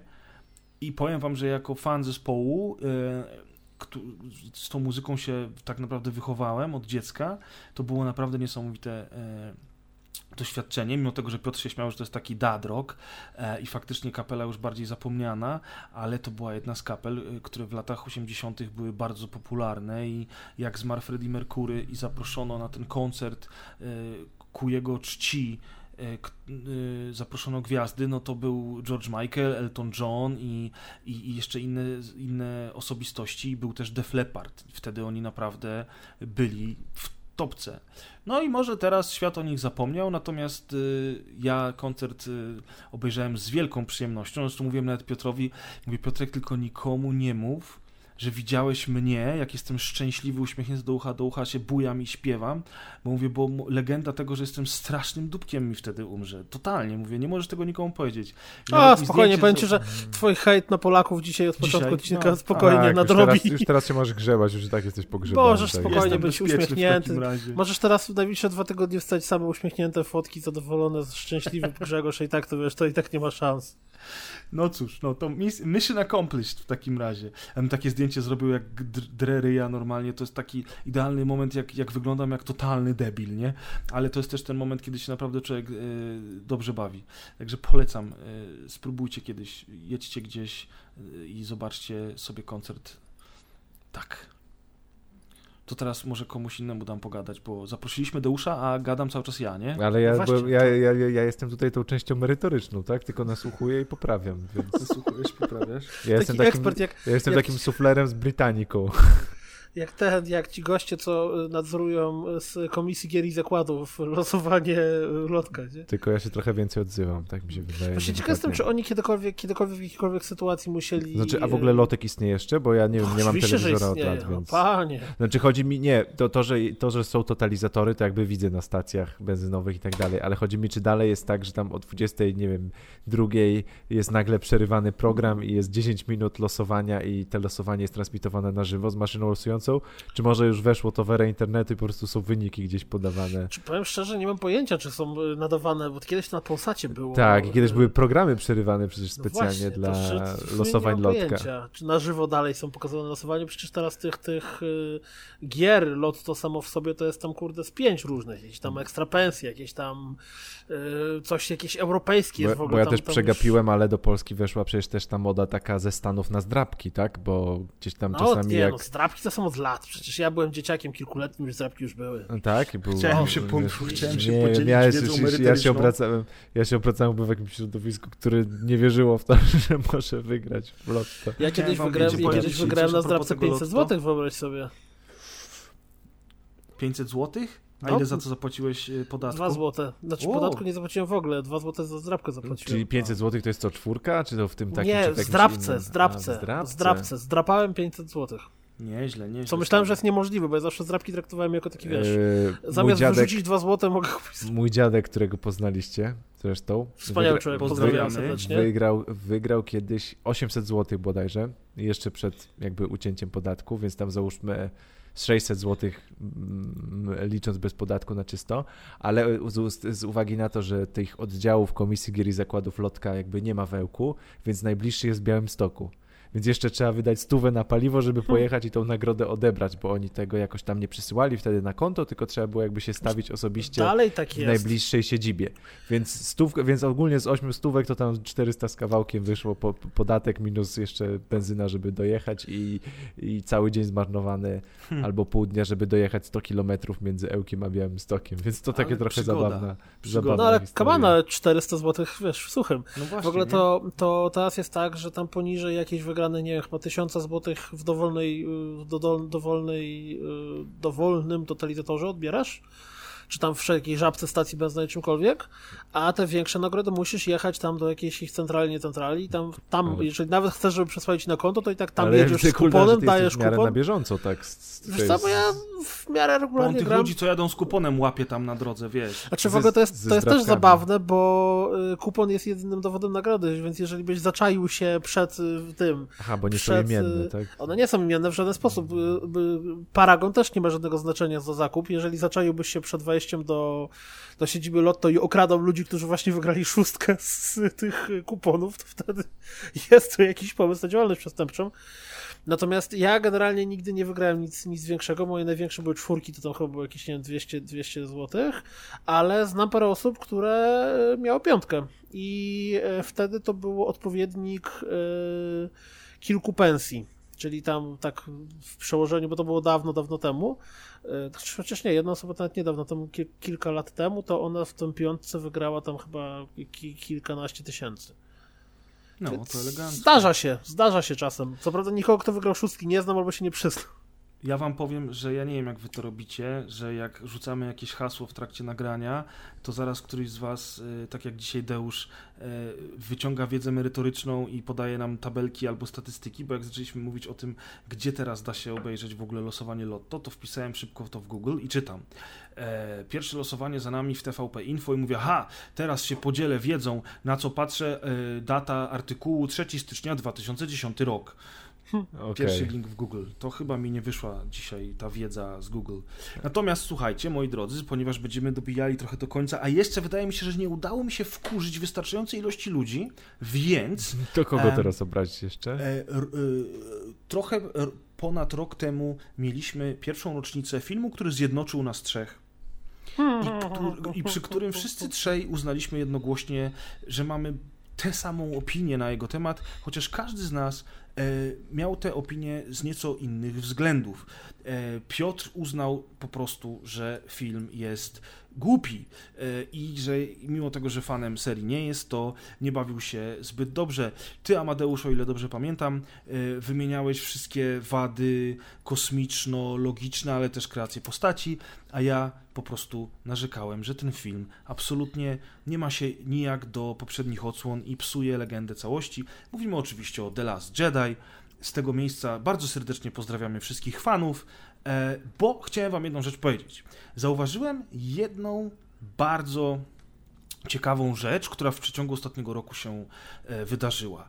E, To znaczy, fani, którzy narzekali, tak jak ja, e, nie, nie, odstawiamy oczywiście psychopatów, nie? którzy tą, tą azjat, azjatycką aktorkę tam obrażali na Twitterze. No, którzy, wiadomo. to nie bierzemy tego pod uwagę, tak? Natomiast ludzie, którzy chwalą The Last Jedi uważają, że, że, że, że, jakby krytyka tego filmu jest niewskazana, nazwijmy to w ten sposób, to właśnie lubią wrzucać do jednego wora wszystkich. E, I podłapał to Disney, który bardzo możliwe sam to zapoczątkował e, i zlecił jakieś badania wyssane z palca, nie wiem czy o nich słyszeliście, po których się okazało, że najpierw było badanie, że fanboye to ogó- ogól- ogólnie są psychopaci, Mhm. Więc wszyscy fani, wszyscy fani, którzy nie zgadzają się z tą myślą, zostali uznani za ludzi po prostu y, ze skłonnościami socjopatycznymi, którzy nie są przystosowani w ogóle do współczucia w środowisku. Ogólnie debile, nie? No to debile. A potem się okazało jeszcze, że tak naprawdę cały hejt na The Last Jedi, który pojawił się w internecie, to był, y, był wynikiem rosyjskich botów, które szkalowały film, żeby zepsuć e, jego wyniki finansowe i jego ocenę. I teraz jak człowiek się nad tym zastanowi, to, to naprawdę chociażbym nie wiem, jak bardzo mocno chciał w to uwierzyć, to dla mnie to jest po prostu totalna bzdura. Natomiast w taki sposób sobie Disney prawdopodobnie, moim zdaniem, no, próbuje czekaj, ratować. Czy przypadkiem to nie było tak, że to nie to, że Disney sobie to wymyślił, tylko to po prostu ktoś tam przeprowadził badania i to mu poparcie jakimś tam. No właśnie ten e, ktoś tam, nie? Ten mityczny ktoś znaczy, tam. I skąd on jest... te badania zrobił w ogóle, wiesz? okej, okay, to jest Morton Bay, y, Research Fellow at University of Southern California. Więc to nie tak, że to jakaś jest enigmatyczna osoba, tylko to faktycznie jakiś pan naukowiec z konkretnego uniwersytetu przeprowadził konkretne badanie, tylko wiesz, może on sobie dobrą grupę badawczą małą, albo to, to musiałbyś się wgryźć w jego... Y, metodologię i gdzie to jest opublikowane. i jak to się ładnie mówi, jak się mówi po polsku, że paper, czyli jego pracę naukową, jego... No, pracę. Tak, Natomiast ten pan był taką wisienką już na torcie, ponieważ wcześniej pojawiło się bardzo dużo takich informacji i się wcale nie dziwię, że jeżeli była ta, ta akcja z tą aktorką chociażby, że ludzie mówią, że, że, że fanboje są walnięci, bo jest cała masa walniętych fanbojów w każdej dziedzinie. Natomiast, y, natomiast generalnie rzecz biorąc, niestety zauważyłem jedną rzecz i bardzo mi się ta tendencja nie podoba i chciałem się was zapytać, czy wy też to zauważycie? Podejrzewam, że nie, bo już dawno przestaliście się interesować tym tematem. Natomiast ja zauważyłem, że ludzie, którzy chwalą The Last Jedi e, jako obronę tego filmu podają, że krytycy są debilami. I bardzo często widzę w necie, że ktoś jakby w ogóle rozpoczyna dyskusję, czy wywołuje temat od tego, że szkaluje fanów starych Gwiezdnych Wojen, bo oni są nienormalni, bo im się nie podobają Gwiezdne Wojny, które są teraz robione przez Disneya, zwłaszcza The Last Jedi, który, wiecie, tam e, zdemitologizował Luka Skywalkera i jak ty tego nie doceniasz, to po prostu dorośni, ale generalnie rzecz biorąc zaczyna się zawsze od tego, że y, tych ludzi, którym się to nie spodobało, się w internecie po prostu obraża. Natomiast w drugą stronę ci ludzie, którzy są zawiedzeni e, Gwiezdnymi Wojnami w nowym wydaniu, narzekają na Gwiezdne Wojny w nowym wydaniu i jakby ta nie wiem jak to powiedzieć nawet, ta dynamika, która się wytworzyła w internecie jest niestety bardzo szkodliwa dla nas wszystkich. Ja dawno temu przestałem e, w internecie się wypowiadać na ten temat, chociaż czasami jeszcze czytuję po prostu te komentarze, staram się nie dać złapać już E, w te sidła, wiecie, dyskusji, ale, mhm. ale jest to dla mnie strasznie przykre, bo ogólnie rzecz biorąc, to ci fani zostali podzieleni na dwa bardzo mocne fronty, tak jak e, społeczność pewnego kraju w Europie Środkowej kilka lat temu. Nie będziemy mówić, co to za kraj, prawda? Ja chyba się zgubiłem y, to w tej myśli. Nie, nie wiem, dokąd zmierzasz. Czy tego, że ludzie są głupi, to jak zawsze popieram? Nie, tego, że... Czy tego, że y, Star Wars Jedi jest słabym filmem, to też jak najbardziej podpisuje się, nie? To wiemy. Czekaj, co, co dalej? Kogo teraz? Nie, Kogo nie, chodzi mi o to, że właśnie, że, ja nie, że kiedyś jak ludzie dyskutowali, że zmieniła się narracja w dyskusji w internecie, o może w ten sposób, że y, dyskurs nie polega już na tym, że jedna i druga strona mówi, że coś jest y, dobre, bo, a druga strona mówi, że coś jest niedobre, bo. Tylko teraz na przykładzie właśnie The Last Jedi wygląda to w ten sposób, że z jednej strony y, są krytycy tego filmu, którzy mówią to, to, to i tamto jest złe, nie podoba nam się, bo i wyciągają masę argumentów, a z drugiej są, strony są ludzie, którzy mówią nie zrozumiałeś albo hejtujesz, bo jesteś głupi. I nie ma argumentu, no. czemu nam się to podoba. Zresztą. To, to, chyba nie jest przypadek tylko The Last Jedi, tylko ogólnej dyskusji o czymkolwiek, szczególnie o jakichś dobrach kultury w internecie. W sensie y, zawsze są argumenty poruszane, tak jak ty mówisz, często kontrargumentem do twoich argumentów jest to, że nie zrozumiałeś, albo inny był zamysł, albo, albo taki, uni też, tak, tak, tak, taki uniwersalizm odpowiedzi, no bo e, odpowiedź nie zrozumiałeś, no to jest jakby bardzo, bardzo uniwersalnym e, kontratakiem no, w stosunku do kogoś, tylko to jest taka, no, taka wojna, można powiedzieć, retoryczna i nic nie wnosząca do, do dyskusji. No, pewnie masz rację. Ja też jakby staram się, osta ostatnio powiem wam, coraz mniej zaglądać w jakiekolwiek komentarze i dyskusje, bo, bo już mnie to przerasta powoli e, i jakby nie, szkoda mi czasu, jest tyle rzeczy, do, które trzeba Musisz jeszcze bardziej swoją bańkę zawęzić, wiesz, może masz za Tak. szeroko, może masz za szeroko, rozpój- roz, ten promień twojej bańki jest to trochę zbyt szeroki, musisz sobie zawęzić tak, żeby jeszcze bardziej wyfiltrować te osoby, które cię denerwują i wszystko będzie dobrze. Ja tak Wydaje robię się- i ale polecam. wydaje mi się, że to jest dobre podejście i to dużo osób mówi, ty, ty Deusz też to mówisz i ja powiem ci, zacząłem to stosować, na przykład e, odfollow- odfollowowałem jakieś tam 30 osób niedawno z Twittera, bo, bo tak naprawdę w ogóle mnie nie interesują rzeczy, które oni mówią i zaczynam, zaczynam też, już, już zacząłem rok temu w ogóle, a teraz y, dokańczam, jak mam, za każdym razem jak mam możliwość, to dokańczam dzieło odfollowowywania wszelkich fanpage, grup i informacji, które mnie nie interesują, ale też które po prostu negatywnie wpływają na, mo, na, na moje poczucie po prostu humoru, tak? I ponieważ, tak jak dawno temu mówiłem, jakby Gwiezdne Wojny były jedynym takim popkulturowym dziełem, które było dla mnie naprawdę ważne, tak jak dla niektórych jest Wiedźmin, dla innych jest e, e, Władca Pierścieni, no dla mnie to były zawsze Gwiezdne Wojny, to jednak przez długi czas brodziłem w tych kręgach, a teraz praktycznie jestem od nich odcięty, ale raz na jakiś czas właśnie jak się pojawi coś takiego, takie info, gdzie ja widzę właśnie wypowiedzi ludzi, to, to ten temat y, wraca mi, zaczynam się nad nim zastanawiać, dlatego też dzisiaj o nim y, chciałem z wami przez chwilę pogadać, nie? A nie boicie się trochę tego, że wpadając w ciąg coraz większego zawężania swojego bąbelka, w którymś momencie tak naprawdę uznasz, że właściwie tylko i wyłącznie to, co ty uznajesz, jest prawdą objawioną, jeżeli ktokolwiek myśli na jakikolwiek temat inaczej, to na pewno jest w błędzie? Wiesz co, ja mam parę osób, z którymi lubię porozmawiać o tym.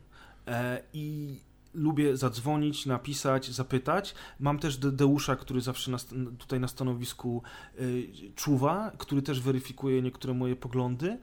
I wydaje mi się, że więcej od tych ludzi ja wyciągnę informacji i dowiem się od nich, że jestem w błędzie, niż wyciągnę tych informacji z internetu. A z drugiej strony ja też sobie nie zawężam tej banieczki tak, żeby tylko pływać w cukrze i, i, i to jeszcze w różowym kolorze, żeby ten cukier był, no tylko sobie tak zawężam, żeby nie psuć sobie tak jak, tak jak Grzegorz mówi, żeby po prostu sobie co każdego dnia nie psuć humoru, jak przeglądam te social media y, przy porannej toalecie, Oczywiście przy porannej toalecie, jak przeglądam, żeby sobie nie psuć humoru i, i gdzieś tam przeglądam no, różne strony i różne opinie, więc to nie jest tak, że się zamykasz w jakiejś takiej bańce mm, bardzo jednostronnej. Natomiast no, fajnie jest jakby raczej rozmawiać i dyskutować z osobami, z którymi możesz sobie podyskutować i, i też mają podobne zdanie.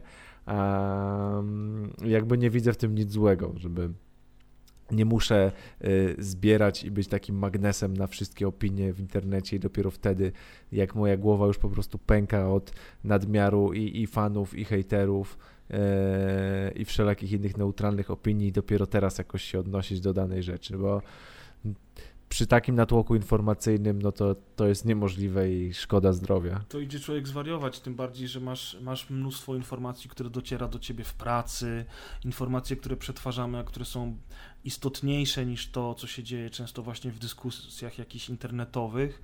No i przede wszystkim e, ja mam takie e, wrażenie, to znaczy to nie jest wrażenie, to, to, to wydaje mi się, że wy się ze mną zgodzicie, Kuldan, na pewno, bo nieraz o tym rozmawialiśmy, że w internecie ogólnie rzecz biorąc jakakolwiek dyskusja jest o tyle ciężka, że jak piszesz do siebie, to nie zawsze siebie zrozumiesz. Sam byłeś, Deusz, nieraz e, świadkiem tego, jak ja się pożarłem z Kuldanem o jakąś pierdołę, bo on myślał, że ja mówię poważnie, ja żartowałem, albo on miał ja miałem zły dzień, odwrotnie. cokolwiek. Albo odwrotnie, dokładnie, albo wiesz, albo z ludźmi w, na, na grupie są dyskusje, jakieś, jakieś kłótnie o bzdury, o rzeczy, które są nieistotne. Naprawdę nie jest istotne w życiu, czy lepsze jest Sony, czy jest Xbox lepszy, wiesz. Czasami Zwykle, człowiek- zwykle te kłótnie są o, rzeczy nieistotne. o rzeczy tak nieistotne, naprawdę. dokładnie. A na przykład potem siadasz y, z taką osobą twarzą w twarz, przy piwku albo na kawie i zaczynacie ze sobą rozmawiać i okazuje się, że kurczę, ile ta Czy na osoba ma rozgrywka ciekawych... party. Dla mnie najlepszym No. przykładem tego takim wręcz życiowym jest to, że często gęsto ludzie, którzy u nas na grupie prawie że na noże się zaczynają kłócić, potem spotykają się na rozgrywka party, stukają się browarkiem i z przyjemnością gadają na luzie, nawet na tematy, które Bo ich na po prostu social, różniły. social media internet, którym jest narzędzie do wyrażania, po prostu w ich relacji się nie sprawdził. No, O, ja, jako narzędzie może się nie sprawdzić, tak? I dopiero komunikacja taka y, pierwotna y, przyniosła jakiś taki pozytywny skutek, więc to jak najbardziej może się zdarzyć. Z zupełnie, absolutnie zupełnie innej strony. Powiem wam, że ostatnio się zacząłem zas- zastanawiać nad czymś, co trochę mnie martwi, przeraża, nie wiem, dowolne można sobie podłożyć słowo tutaj pasujące, bo e, jak zaczynam zbierać różne informacje, które gdzieś tam krążą na granicach mojego zainteresowania, albo właściwie już trochę poza granicami mojego bombla i nagle okazuje się, że coś, co ja traktuję jako internetowy żart, tak naprawdę jest czymś, w co faktycznie ludzie wierzą, albo są w stanie o to walczyć, czy nie wiem, takie jak zjawisko y, grup antyszczepionkowych, czy takie jak ludzie, którzy wierzą w to, że Ziemia jest płaska. Płaska Ziemia Czy- for the win! Dużo, dużo innych takich rzeczy, które są, wydawałoby się, e, W kategoriach, zaprzeczeniem- w, w, one wydają mi się kategoriach żartu. żartu. Tak. i nagle okazuje się, że coś, co ty jesteś absolutnie przekonany, że jest żartem. Czy na przykład y, s- są, ja teraz nie pamiętam jak ten facet się nazywa, ale taki gość, który jest w ogóle właściwie przeciwko całej medycynie i uważa się, Jerzy że. Się, o tak, ludzi A. leczyć w ogóle wodą Nie pozdrawiamy. Jestem fanem, powiem wam. Eee, Jestem fanem. I zaczynam się zastanawiać, czy na przykład to, co, co wiadomo, że jest masa tego, bo ja nie wierzę, że wszystkie te rzeczy, które widzimy jako screeny z jakichś rozmów czy grup, to ludzie piszą na poważnie i jest na pewno tam duża grupa osób, które po prostu sobie troluje, robi heheszki, ale też na bank w tym są ludzie, którzy faktycznie tak myślą, czują, piszą, czyli tak zwane szalone madki, które się tam regularnie też już stały się Ale takim... to już jest, e, wiesz, kry, kryzys nauki to już jest temat rzeka. To już... i, I właśnie ja się zaczynam zastanawiać, tylko widzisz, to nawet nie tyle jest kryzys nauki, bo, bo ja rozumiem, jeżeli środowisko akademickie ze sobą miałoby, czy tam wiesz, kwestie y, problemów z budżetem, czy, czy, czy tego, jak, jak są, to, to był piękny przykład z tym. Y, Pojawił się tekst, który nawet poleciał na CNN na temat tego, że w, w Układ Słoneczny wleciał statek, e, wleciał obiekt, który najprawdopodobniej jest statkiem kosmicznym. I zostało to oparte o jakiś tam jeden właśnie tekst naukowy e, i ktoś komentował to, że absolutnie tak, ten, to faktycznie panowie napisali ten tekst i on faktycznie jest oparty o jakieś tam, jakieś tam e, bardzo dalekosiężne wnioski, tylko po prostu my jako ludzie nauki, jeżeli możemy napisać tekst naukowy na nawet najbardziej absurdalny temat, bo znaleźliśmy sobie dwa źródła, które choć trochę delikatnie są w stanie to poprzeć, to na pewno to zrobimy, bo na tym polega nasza praca i my tym żyjemy i my chcemy pisać różne rzeczy na temat rzeczy, które nas zastanawiają, czy które możemy wyciągnąć jakieś wnioski. Ale to nie znaczy, że od razu CNN ma robić na, w głównym wydaniu wiadomości informacji o tym, że kosmici właśnie wlecieli w Układ Słoneczny. Więc wiesz, to ten kryzys nauki w, tej, w tym pojęciu to jest jedna sprawa, ale Ten Ja kryzys powiedział, nauki że- nazywa się popularnie teraz y, ruchem antyintelektualnym. znaczy właśnie ja bym powiedział, że to nie jest kryzys nauki, tylko to jest po prostu powszechna głupota. Ludzie Która- zaczynają się cofać, y, Tak. cofać w rozwoju. Wiesz dlaczego? Właśnie jak byłem, byłem w grudniu w Liverpoolu, to rozmawialiśmy z Piotrem i z jego żoną, która zresztą jest nauczycielką i lingwistką, bardzo mądrą osobą i żeśmy sobie, żeśmy sobie przy, y, zrobili taką dyskusję dokładnie na ten temat. Bardzo ciekawe, że o tym wspominasz. I właśnie mówiliśmy o tym, że, mm, że niestety, ale to, to zaczyna jakieś kosmiczne rozmiary osiągać. I to jest bardzo myślę, szkodliwe że- dla nas jako dla ludzkości w ogóle. I myślę, że tym, tą myślą taką rzuconą w powietrze y, zachęcamy wszystkich do dyskusji y, w Ja myślę, że generalnie rzecz biorąc, wrócimy do tego To tematu. jest temat taki, taki, taki temat rzeka, że to... Czyli Tadeuszu, wrócisz. Zachęciliśmy cię, żebyś wrócił do nas na kolejne Ja nagranie. Muszę, ma, muszę wyciągnąć masło orzechowe i olej i, Tak, i się przyłożę. myślę, że możemy zrobić powtórkę z rozrywki i Deusz pojawi się ponownie. Wrócimy do tego tematu jak najszybciej, bo wszystkich nas trzech, jak widać, bardzo interesuje, was na pewno też, a posłuchać Deusza to jest zawsze coś przyjemnego. Ja dziękuję wam za dzisiejsze nagranie, bardzo fajnie było Deusz. E, Zjedz trochę właśnie tego masła orzechowego i do usłyszenia następnym razem. Na razie wielkie dzięki. Trzymajcie się. Do Cześć, cześć. Laugh and grow fat.